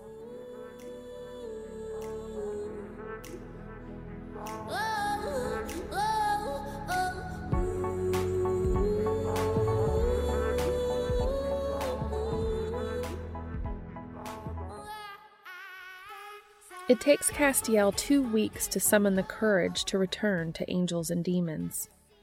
Not only to summon the courage, but to plan the expedition as well. He'll be driving himself this time, on a Friday night as before, in the hopes that everything will be as similar as possible to his first visit, thereby diminishing the risk of surprises. He plots the route to avoid traffic hotspots calls the nightclub to inquire about their parking arrangements, and is dismayed to learn that the arrangements are sparse at best. There's a small lot to one side of the building, but no other options besides scouring the downtown area for a lot that's open or a parking garage. Castiel does what he can to map out all the possible opportunities within a three block radius of the club and tells himself that if a space isn't available in any of those areas, then he'll just turn around and go home. Three days before his return to the club, he wakes at dawn and makes his way to the underground garage. He knows the last time he drove his car, there was very near a quarter of a tank of fuel left. Rationally, he's aware he'll have plenty of gas to make the ten minute trek to the club but he still can't help worrying that for some unforeseen reason he'll run out of fuel and be left stranded in the middle of the night. He drives out of the garage and across the deserted street, giving a silent prayer of thanks that he seems to be ahead of the early morning rush. Even so, he still finds himself wincing when a car approaches the fuel pump opposite him as he's filling up his own tank. No matter how empty and quiet and safe a street may seem, the knowledge that it can all change within a second keeps Castiel on edge until he's safely back at his condo. Friday finally arrives, and Castiel's anxiety increases to a level he hasn't felt in many months. No matter how anxious he becomes, though, he's determined to go through with the trip. He needs to prove to himself that he can do this and a part of him also wants to determine whether his interest in Tyler Page is deserved or if the haze of alcohol painted a prettier picture than reality called for. He begins his preparations for the evening at an absurdly early hour. He showers, then stands in front of the mirror, shaving and scowling to himself because he knows he'll have the beginnings of a five o'clock shadow within the hour anyway. He spends another half hour studying the layout of the club that Gabriel had given him, then making sure he has the driving route and locations of all parking lots and garages in the area memorized. Once he's as satisfied as he'll ever be that the routes and maps are etched in his brain, he grabs his keys and shrugs on his trench coat. As soon as the coat is wrapped around him, he feels better. He's never been able to explain it to anyone or even really to be able to understand it himself. But the coat has always made him feel protected and stronger, almost as if it's a shield to keep him safe. His therapist suggested that it's the little kid in him, fantasizing that the coat is his superhero cape. Castiel doesn't really care, so long as it continues to provide comfort and a feeling of safety. The drive to the club is an uneventful one. Traffic is heavy, as he expected, but not overwhelmingly so. The one problem Castiel encounters is his attempt to find a parking space, but after some time he does locate one in the parking garage a block over. As he walks to the club, he is relieved to discover that the street is very well lit and, though busy, not frantic and distracting. Entering the club is a different story, though. He's greeted with the now familiar thumping of music as he walks through the corridor of stars. As he reaches the end of it, he can hear hooting and catcalls over the music, and the hallway opens onto a crowd that is significantly larger than last time. So large that Castiel freezes for a moment of regret that he drove here, and more than one beer isn't an option. His eyes scan the room until he spots an empty table to his left, far away from the stage and in the shadows.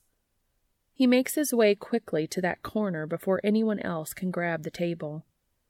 It's exactly what he was hoping to find a small nook set back from the crowd and the stage, a place where he can watch unnoticed by anyone. Once settled, he allows his gaze to roam the room as he attempts to get his breathing under control. This experience is far different from his first time here, with Gabriel and a belly full of booze acting as a buffer between him and the world. Welcome to Angels and Demons. What can I get for you tonight? Castiel jumps as he hears the loud voice yell beside him, glances up to see a thin, scruffy looking young man with sad eyes and a nervous demeanor. He's not wearing the usual garb of most waiters here. Instead of a halo and wings or demon horns and red or black lipstick, he's wearing what looks almost to be a toga, from shoulder to ankle in long flowing robes. Castiel replies, I, um, I suppose I'll have a beer. The waiter sighs, well, we've got, I don't even know how many different kinds of beer. Are you looking for imported, domestic, bottled, tap? Whatever's good on tap is fine. Just, I don't care. Just surprise me. Castiel can feel the man studying him suspiciously, but he keeps his focus on the dance floor and breathes a sigh of relief as he watches the man turn and walk away from the corner of his eye. There's no performer on stage yet, and Castiel idly wonders if they're between performances or if none have started yet for the evening. There's a raucous group of women who seem to have commandeered three of the tables in front of the stage, including the table that Castiel and Gabriel had occupied on their first visit here.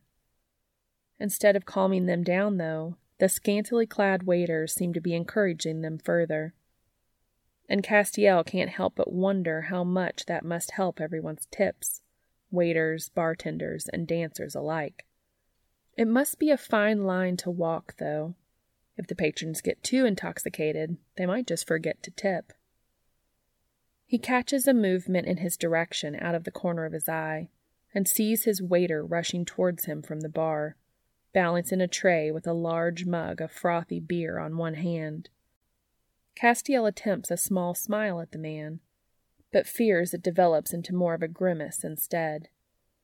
He mumbles a word of thanks as the waiter sets the glass on the table, but the waiter hovers even so, clearing his throat in a way that sounds uncertain. But the waiter hovers even so, clearing his throat in a way that sounds uncertain. I'm sorry, am I supposed to pay now? Castiel prods cautiously. I assumed I'd get a check, or you'd wait to see if I need anything else, or something. He allows his words to trail off, silently encouraging the man to say whatever he's hovering there to say, so that he can be left alone in peace again. The waiter's reply is high pitched enough to be nervous. Um, what? No, oh, no, no. You can just pay me later. I just, I mean, uh, I was wondering. Didn't you come in here a couple of weeks ago? With another dude you said up front. Castiel can feel the bottom drop out of his stomach and his breath quickening. Does everyone at the club know what happened to him in the VIP room? Is he a laughing stock? Yes, he concedes reluctantly. I did, with my brother. Why do you ask? And how did you know? He's almost too afraid to find out for sure, but he has to know. He has to know if Tyler Page has been laughing about him with everyone all this time. The waiter laughs nervously. Oh, I just, I'm the guy that talked to your brother about reserving the table up front, and about not letting anyone bother you while you were here. I mean, I talked to him at first, but then he saw Candy walk by, and he said he'd rather talk to her about it, so yeah. Castiel heaves a sigh of relief. So maybe Tyler hasn't told anyone about it. Or at least not everyone. Oh, well, yes, that was me. He watches as the man fidgets more, but still doesn't move to leave. Was there something else you wanted to ask? The waiter stares at the table, eyes flitting up to meet Castiel's every couple of seconds. Um, yeah, well, we're not supposed to do this with the patrons. We're supposed to be all cool. But aren't you Castiel Novak? Castiel can feel his eyes widen in shock. He's never been recognized before. Then again, he's never really had much opportunity, given how he never leaves his house. Yes, I am. How did you know? The man jumps excitedly in place. Dude, I am a huge fan of your Angel Warrior series. Castiel jumps back in his seat as the man darts his hand forward for a handshake. He stares down at the hand for a moment before reluctantly offering up his own. My name's Chuck Shirley, by the way, the waiter babbles on. I really do love your writing, Mr. Novak. It's such an honor to meet you. He keeps pumping Castiel's hand in a shake, up and down, up and down, for what feels to be about five minutes too long. Castiel finally begins to pull his hand away in an attempt to reclaim it, and Chuck seems to take the hint, letting go and taking a step back. I'm so sorry, man. I know you don't like interacting with people much. Trust me, I get it. I'd much rather be holed up at home, wrapped up in my bathrobe, and working on my own novel. He smiles sheepishly at Castiel. So, how is it that you are working here and not holed up? Castiel can't help but ask. The man really doesn't fit with the stereotypical workforce of a club like this. Chuck grimaces. Not all of us are as successful as you. I've got to pay the bills somehow, and since I don't so much fit in with your typical nine to five workforce, I have to take what I can get. The owner of this club owed my dad a favor, so he hired me. He looks down at his robe and scoffs. Since I'm less washboard abs and more washline pull, they didn't want me wearing the tight shorts and walking around shirtless, thank God. So they made me the club's prophet. Come to me to see your future, or some shit like that. Castiel can't help but smile at the way Chuck describes his predicament. Well, I'm sure you'll find success at some point, given your colorful way with words, he notes. It's a platitude, a way to signal to Chuck that the conversation is ending and to please move on to his next customer. Unfortunately, the man clings to Castiel's words like a lifeline, his eyes widening in a way that looks hopeful. You think so? Do you think you could take a look at my novel? Tell me what you think? It's about these two brothers that drive across the country, fighting evil demons and ghosts and trying to find their dad and avenge their mom's death and Chuck. The man stops rambling, his mouth hanging open in shock, as Castiel yells above the noise of the club, desperate to get his attention. Chuck, I'm very sorry, but I can't. I'm not allowed to do that. if I read your work and then later write something even remotely similar to something in your novel. I could be sued. Oh, I would never. Yes, I know you'd never do such a thing, but really, I couldn't possibly. As much as the excuse is a way for Castiel to dig himself out of this hole, it really is the truth. Pamela would skin him alive if she ever found out he'd read a fledgling writer's work. With the thought of Pamela, though, he gets an idea of how to appease the man and get himself out of this conversation. You know, though, one thing I can do is give you the email address for my editor. She wouldn't usually read a manuscript that just gets sent to her office out of the blue. She lets her assistant do that. But if you email it to her and let her know I'm recommending you, then she might give it a chance.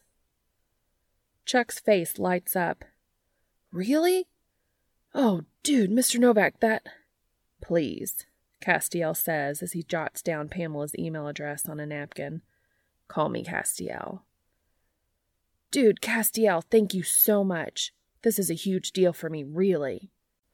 Chuck stops, looks around them, and scowls. This place is a fucking meat market, and all this glitter and body oil and costumes. Jesus.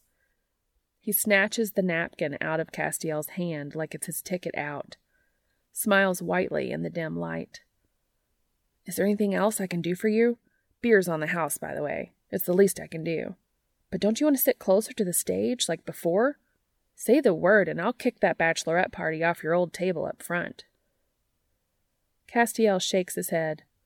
No, no, no. I much prefer staying back here, out of the way and alone. Chuck nods as the realization dawns across his face. Of course. You hate going out in public, so I bet a place like this is like a nightmare for you. Castiel sighs. I suppose you could say that, yes. So, why are you even here then? It's not like the internet doesn't provide enough fodder for a recluse to be happy for years. Castiel hesitates, not wanting to reveal the true reason he's returned. I I need to do some research for work. Are the angels going to be getting down and dirty with the humans in the next book then? Chuck smirks. Smiling, Castiel says, This is for something different. Possibly a new book. I'm not sure yet. Okay then, say no more. Consider me your very own personal shield while you're here. I'll keep this corner as empty as possible for you, and if there's anything at all you need, don't hesitate to ask. Thank you, Chuck. I do appreciate it. Mercifully, Chuck turns to leave, weaving his way through the crowd around the dance floor and back to the bar on the other side of the room. Castiel takes a deep breath, watching as the room seems to vibrate with energy from the people dancing and the music thrumming. Just as he thinks it's getting too hot, the air thick with sweat and alcohol and cologne, he feels a breeze of cool air waft across him from the vents above. When he glances up to search for where the breeze is originating, the lights dim and a loud voice over the loudspeaker welcomes the first dancer, Nick, to the stage as the devil himself. Predictably, the women of the bachelorette party scream the loudest as the blond man dressed in leather and devil horns and carrying a pitchfork takes the stage. The man is older than Castiel was expecting, which comes as a bit of a surprise.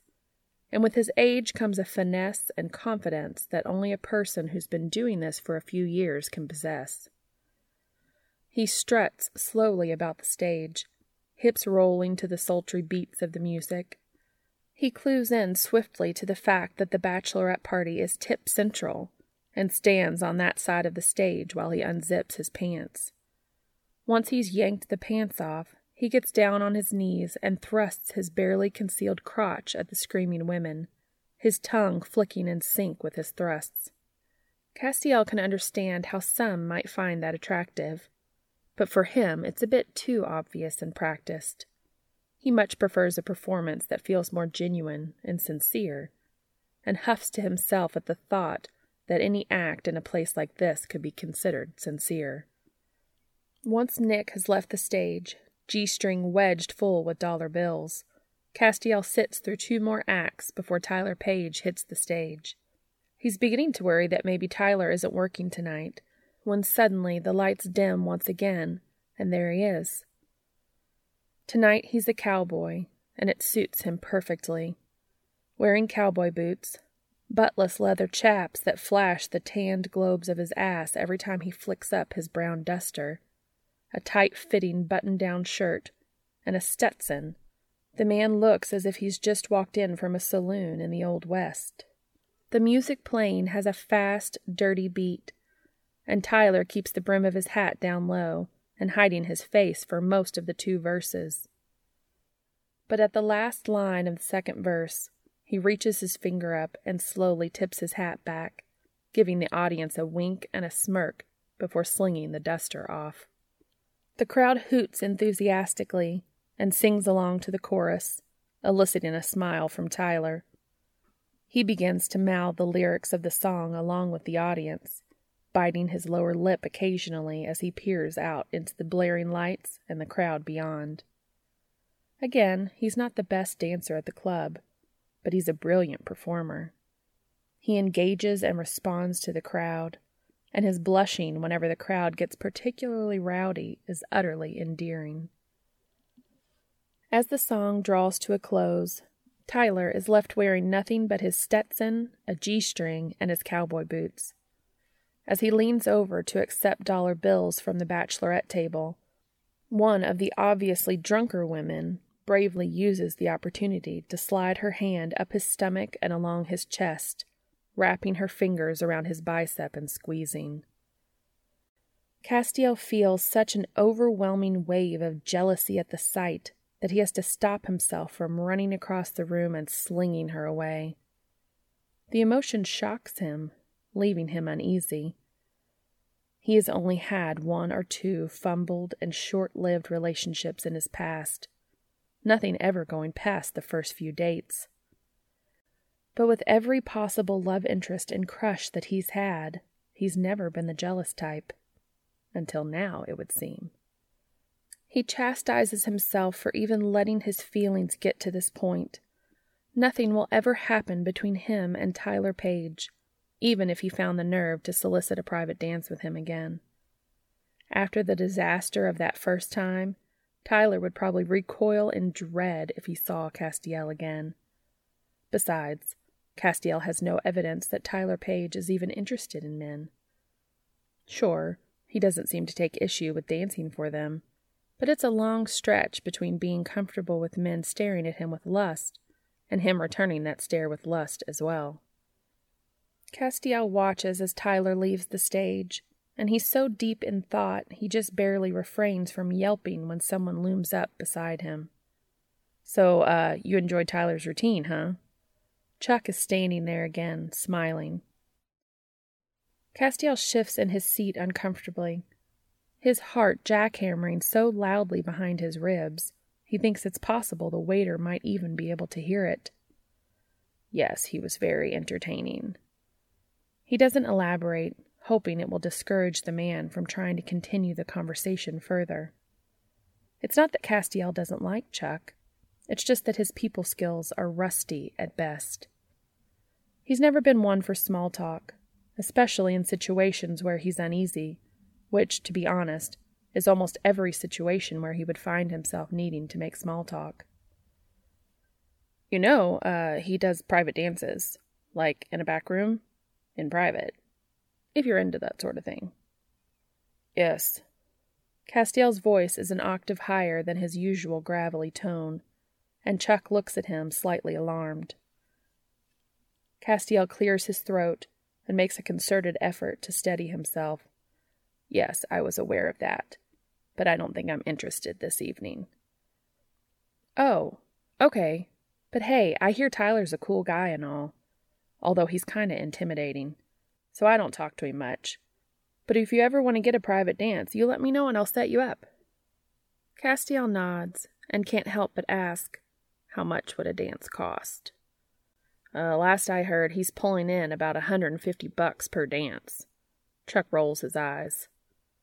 Yeah, I keep telling myself I need to start working out so I can start making the big bucks. But who am I kidding, right? The only people who'd pay to watch me strip are ones with a scrawny geek boy fetish. And even then, it's pushing it.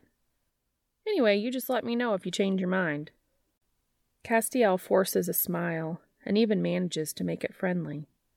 Actually, I think I'll be leaving now. I've quite a bit of writing to do. Of course. Man, if you ever need anyone to bounce ideas off of, you come find me. Chuck swipes a hand across his eyes. But of course, you're you, so you'd never need an idiot like me helping you out. I'm sorry. I'm just a little hyped about meeting you. It's fine, Chuck. I appreciate your kind words. Castiel reassures him. Okay, so, uh, you have a good night, and please visit us again soon. You'll always be welcome here. Like, more welcome than other customers are. You know, like really welcome. But not like in a Kathy Bates kind of way. I don't plan on hobbling you anytime soon or anything. And I, I'm just gonna shut up and leave now. Chuck backs away quickly and turns to walk through the crowd. Castiel watches him go and spends the next ten minutes working up the courage to get up from the table and make his way out of the club and to his car. He uses thoughts of Tyler Page as a distraction from his anxiety, and before he knows it, he's safely in his car and driving home.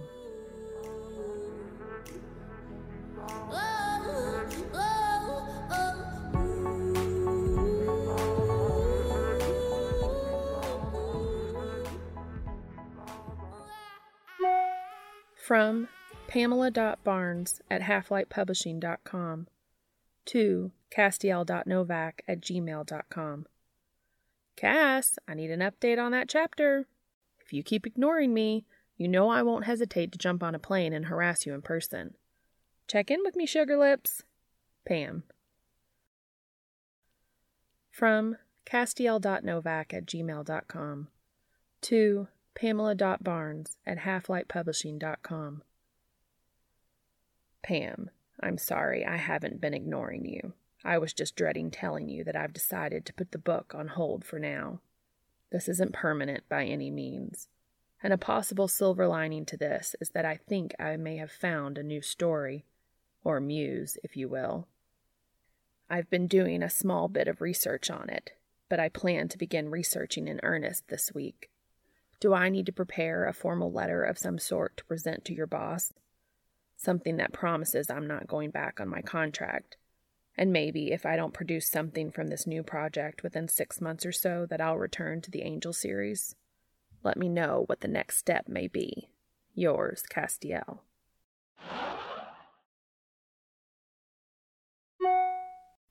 From Pamela.Barnes at halflightpublishing.com to castiel.novak at gmail.com. Calling you right now, you better answer your damn phone. Castiel sighs as he reads Pamela's latest email, and before he can finish the breath, he hears his cell phone ringing in his bedroom. He answers it before it can go to voicemail, not wanting to upset her even more than she already is. Hello, Pamela. Cass, what the hell is going on with you? You've never had this much difficulty writing before, and now all of a sudden you're saying you want to forget about the angels and write something else? What's happened? Castiel settles back on his couch, prepared for the long conversation that this will inevitably turn into. Pam, I just. I've hit some sort of wall with the angels. I can't see past this. My original plan of where this was going next doesn't ring true to me anymore, but I can't think of an alternative. The woman's sigh crackles down the line. But, Cass, you have a responsibility to hold up your end of the contract. I'm looking at it right now, and it says here that I know that, and I have every intention of doing so, but I can't force this. Castiel swipes a hand through his hair keeps going before he's interrupted with legalese. Don't you think it would serve the story if I took a step back, got some perspective, and focused on something else temporarily? Aren't you always telling me to get out and change my viewpoint for a while? That it might help me gain a new perspective? How is this any different from that? other than the length of time.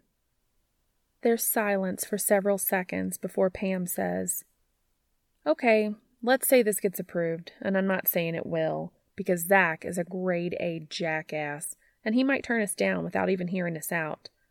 But if he approves it, then what next? What's this new muse of yours? Castiel pauses, hesitant to say the words out loud, because when he does, it'll mean he's serious about this, both to Pam and to himself. It's. I'm intrigued by exotic dancers, why they do what they do, and what kind of lives they've led to get them to that point, their mentality on the relationship with their customers, what kind of lifestyle they lead outside of their job. I'd like to do some exploring on it. The reply is deadpan. Wow. When you deviate from your norm, you swing for the fences, don't you? I don't really understand that reference. Pam laughs. It means you go all out to be as different as you can. You're going from a long series about angels and a war in heaven to writing about strippers. That's a pretty fucking drastic change. I wouldn't be surprised if some of your fans sue for whiplash. Do you think it's a bad idea? Even Castiel can hear the insecurity in his voice. Oh, no, quite the contrary. If done well, I think this could go over like gangbusters. Is this going to be fiction or nonfiction? It's something Castiel hasn't really considered, and he hesitates as he thinks on it now, concludes that the idea of writing an expose into the industry leaves him cold. I don't want it to be sterile, he muses. I don't want it to be cold. I want warmth, sincerity. So, I think, depending on the amount of personal experience and information I can get, that I'd like to make it fiction. Pam chuckles, disbelief evident in her voice. Personal experience? That's warm, sincere personal experience, I assume. So, does this mean you're planning on getting in some one on one time at a strip club? Yes, actually, Castiel retorts tartly. I've already visited a club twice so far, and am planning on more visits in the near future. He leans his head along the back of the couch, eyes closed as he waits for Pam to digest this information. Twice? Is this the place your brother made you go to?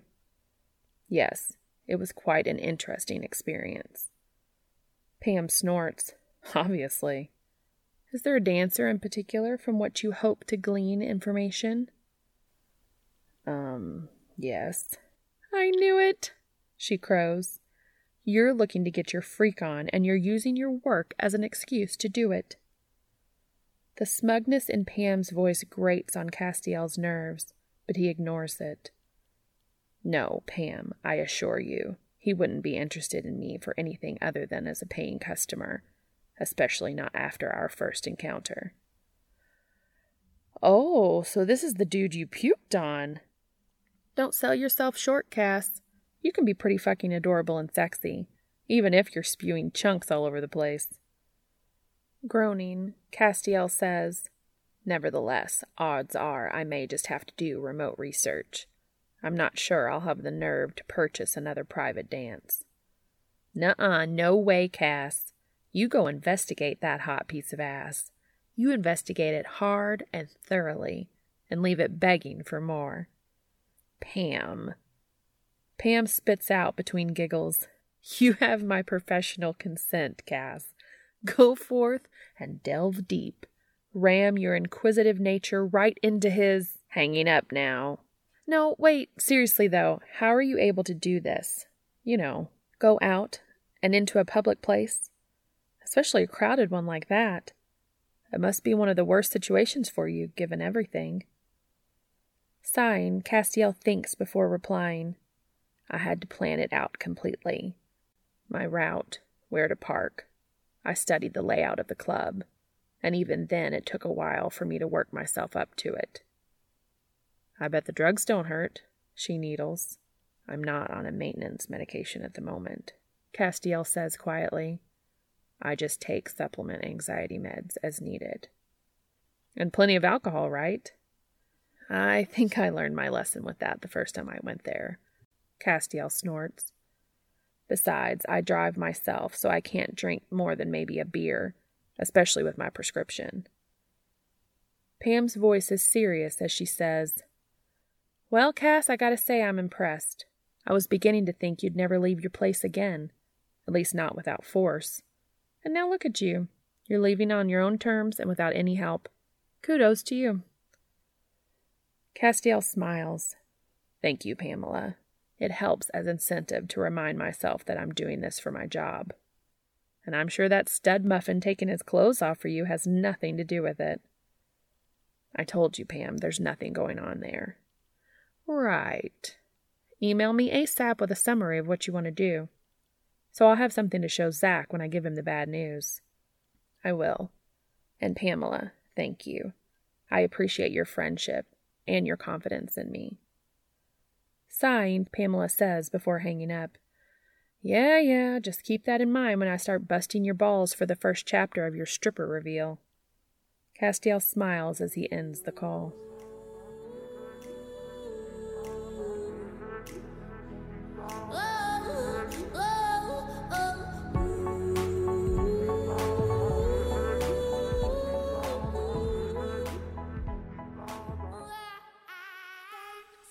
Castiel returns to the club Friday night, and it's somehow fractionally easier to venture outdoors.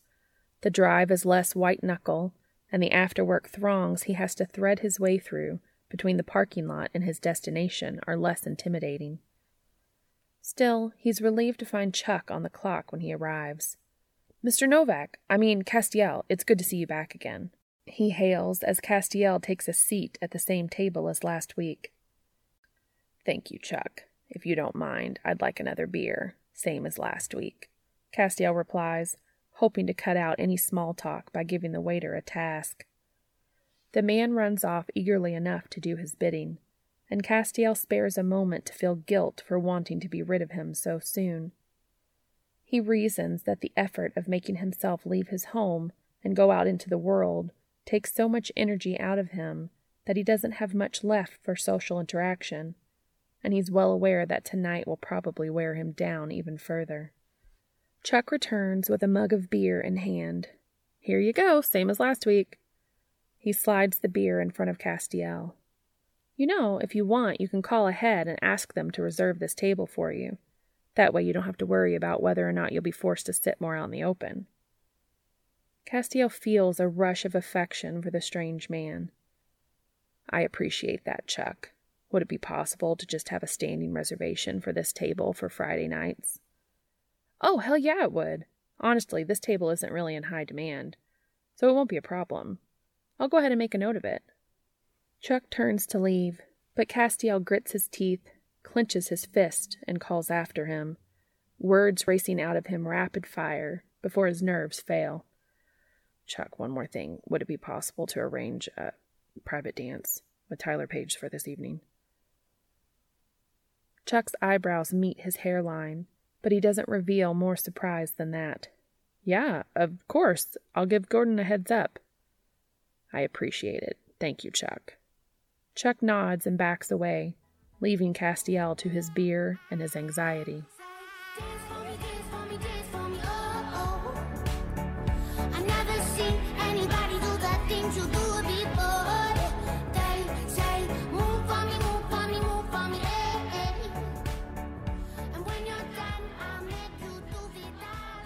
An hour and a half later, Castiel finds himself standing in front of Gordon.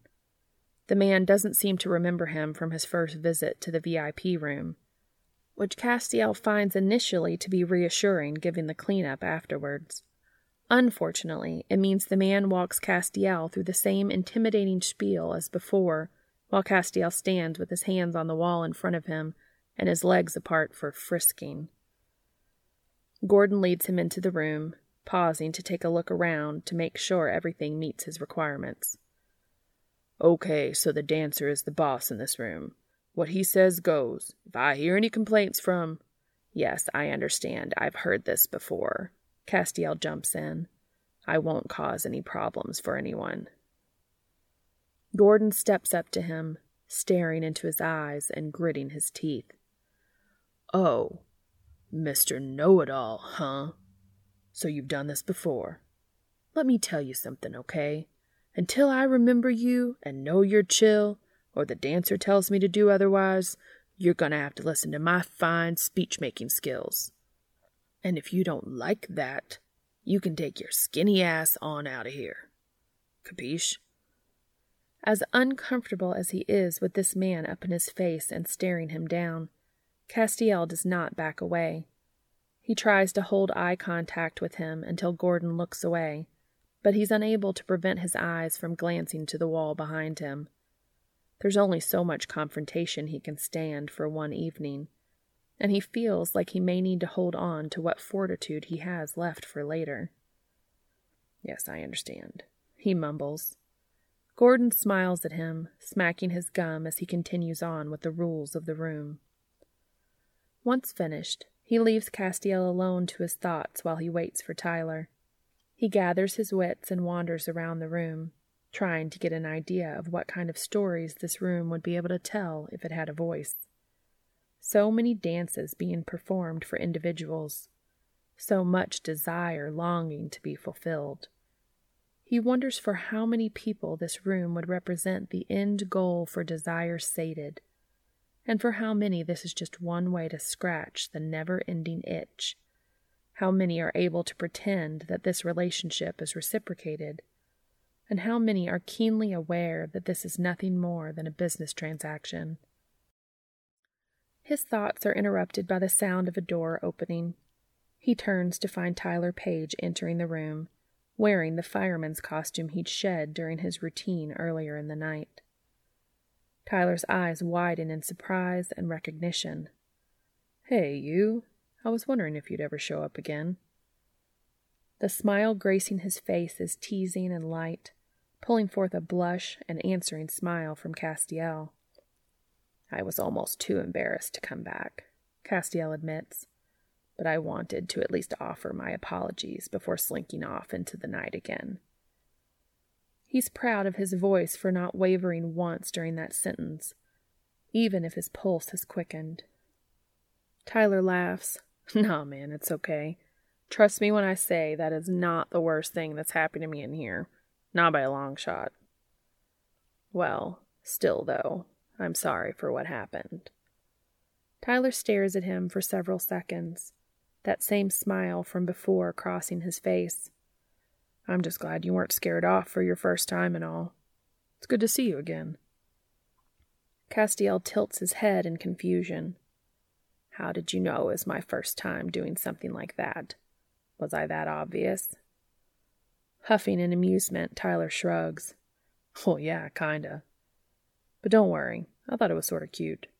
And it made me feel a little better having someone else be nervous, too since I haven't been doing this so long myself. Intrigued, Castiel wants to ask him more about this, find out how long he's been performing, but Tyler turns his back on him and strolls over to the speakers. Why don't you have a seat and we can get started? he says over his shoulder. Gordon gets his kicks by timing all of the sessions and interrupting before the routine is over. Castiel is disappointed that they won't be continuing their conversation but he does as he's told and takes a seat on the chair just behind him. Any preferences on music, or are you going to let me pick again? Whatever you feel most comfortable with will be fine, Castiel answers. He doubts he will ever get used to the matter of fact way they're discussing what is, essentially, what he needs to happen to get him off. But Tyler has such a frank, open way of conversing that it puts him at ease almost immediately. There's something so charming in a person who seems so comfortable with this, yet is still easy to blush if he's caught doing something unawares, like yawning on the job. Tyler turns and walks slowly toward Castiel as the music begins to play, a bluesy kind of rock song that Castiel hasn't heard before, but he thinks he likes it all the same. Tyler closes his eyes and rolls his hips to the music, hands sliding up along his stomach and chest thumbs skirting over his nipples. He's still wearing his shirt, but the fabric is thin and tight enough that the hardened buds are easily seen. His hands continue their trek up, fingers sliding through his short hair, mussing it in a most becoming way, making it easy to fantasize that Castiel's own fingers did the damage. Tyler lowers his hands to the hem of his shirt, tantalizingly slow as he lifts the material up and over his head, exposing those same broad, freckled shoulders and muscled arms that have given Castiel much food for thought over the past few weeks. Castiel shifts uneasily in his seat as he watches Tyler's fingers skim under the waistband of his pants, eyes jumping quickly to meet Tyler's gaze when he hears a chuckle erupt from the man. Tyler is smirking as he slinks ever closer to Castiel, his stare flicking down to Castiel's crotch. Castiel can feel his cheeks flush as he realizes that he's half hard, and Tyler noticed it. He glances back up at Tyler, but instead of finding disgust or ridicule on his face, all he finds is a pleased, interested look. The song ends, and as the next one begins, Tyler looks down at Castiel and murmurs, Would you like a lap dance? I I don't think so, no thank you. Castiel manages to stammer. Tyler winks as he replies, Okay, dude, don't ever say I didn't offer. Castiel manages a smile before he jumps as Tyler places a palm against the top of his head. You don't mind if I use you for balance, do you? The words are whispered against his ear as Tyler leans down, fingers of one hand massaging Castiel's scalp as he uses his other hands to work his pants down. No, I suppose not, Castiel whispers. What else is one expected to say in a situation like this? He shivers as he feels puffs of warm air along his neck. Tyler taking his time and pushing his pants down and off. He spares a moment to wonder why Tyler chose to remove his pants this way instead of flinging them off as he does on stage, but quickly decides he doesn't care because it gives him the chance to discover what the man smells like sweat and leather and a spiciness that Castiel can't quite place. The closeness is intoxicating and doesn't last anywhere long enough. Tyler pulls away, but doesn't take more than a couple of steps back moving slowly to the music. At this point, he isn't so much dancing as swaying, standing in front of Castiel wearing nothing more than a G string. His eyes glance down at Castiel's lap every few seconds, and Castiel is more turned on than embarrassed by it. Tyler obviously can see his effect on him, and instead of mocking him about it, he looks almost as if he's pleased.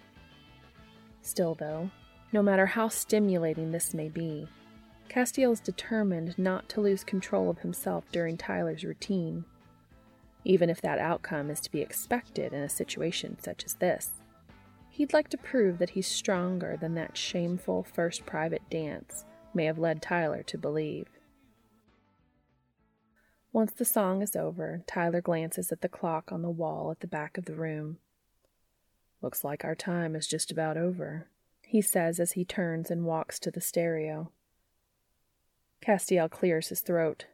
Thank you very much for the, uh, session. no problem, Tyler snorts. He steps toward the door to leave, but turns his back to face Castiel. Uh, just so you know, there's a bathroom two doors down and on the left. Just so, uh.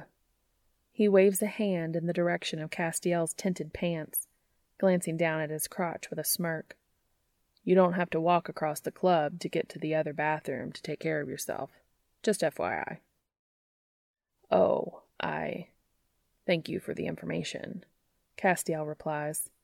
You're welcome. And hey. Tyler looks down at the floor, biting his lip before glancing back up to meet Castiel's stare.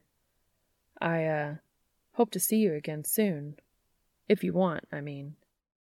The man shrugs and smiles quickly at Castiel before turning to open the door and step out of the room. Castiel stares after him, wondering if that was still part of his routine or if he was glimpsing a peek of what's underneath the facade. Tyler seemed so cocky one minute, vulnerable and unsure the next. Castiel sighs to himself as he realizes this recon mission brought up more questions than answers for him, then sighs even harder as he realizes he needs to admit to himself that this was hardly a recon mission, as much as it was an excuse to get closer to Tyler Page, pure and simple. Hey, Constantine, you gonna shoot your wad and get out of here or what? You ain't the only person needing to get their rocks off tonight, Gordon says from the doorway.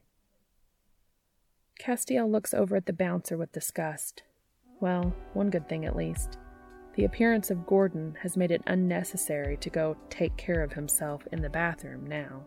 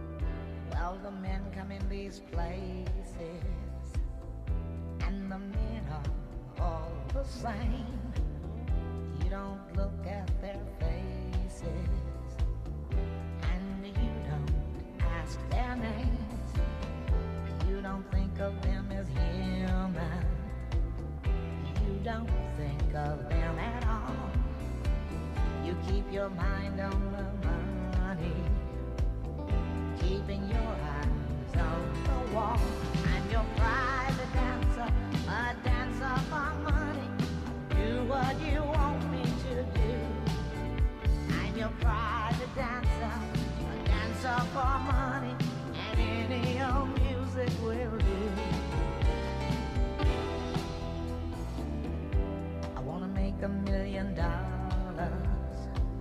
I wanna live out by the sea have a husband and some children.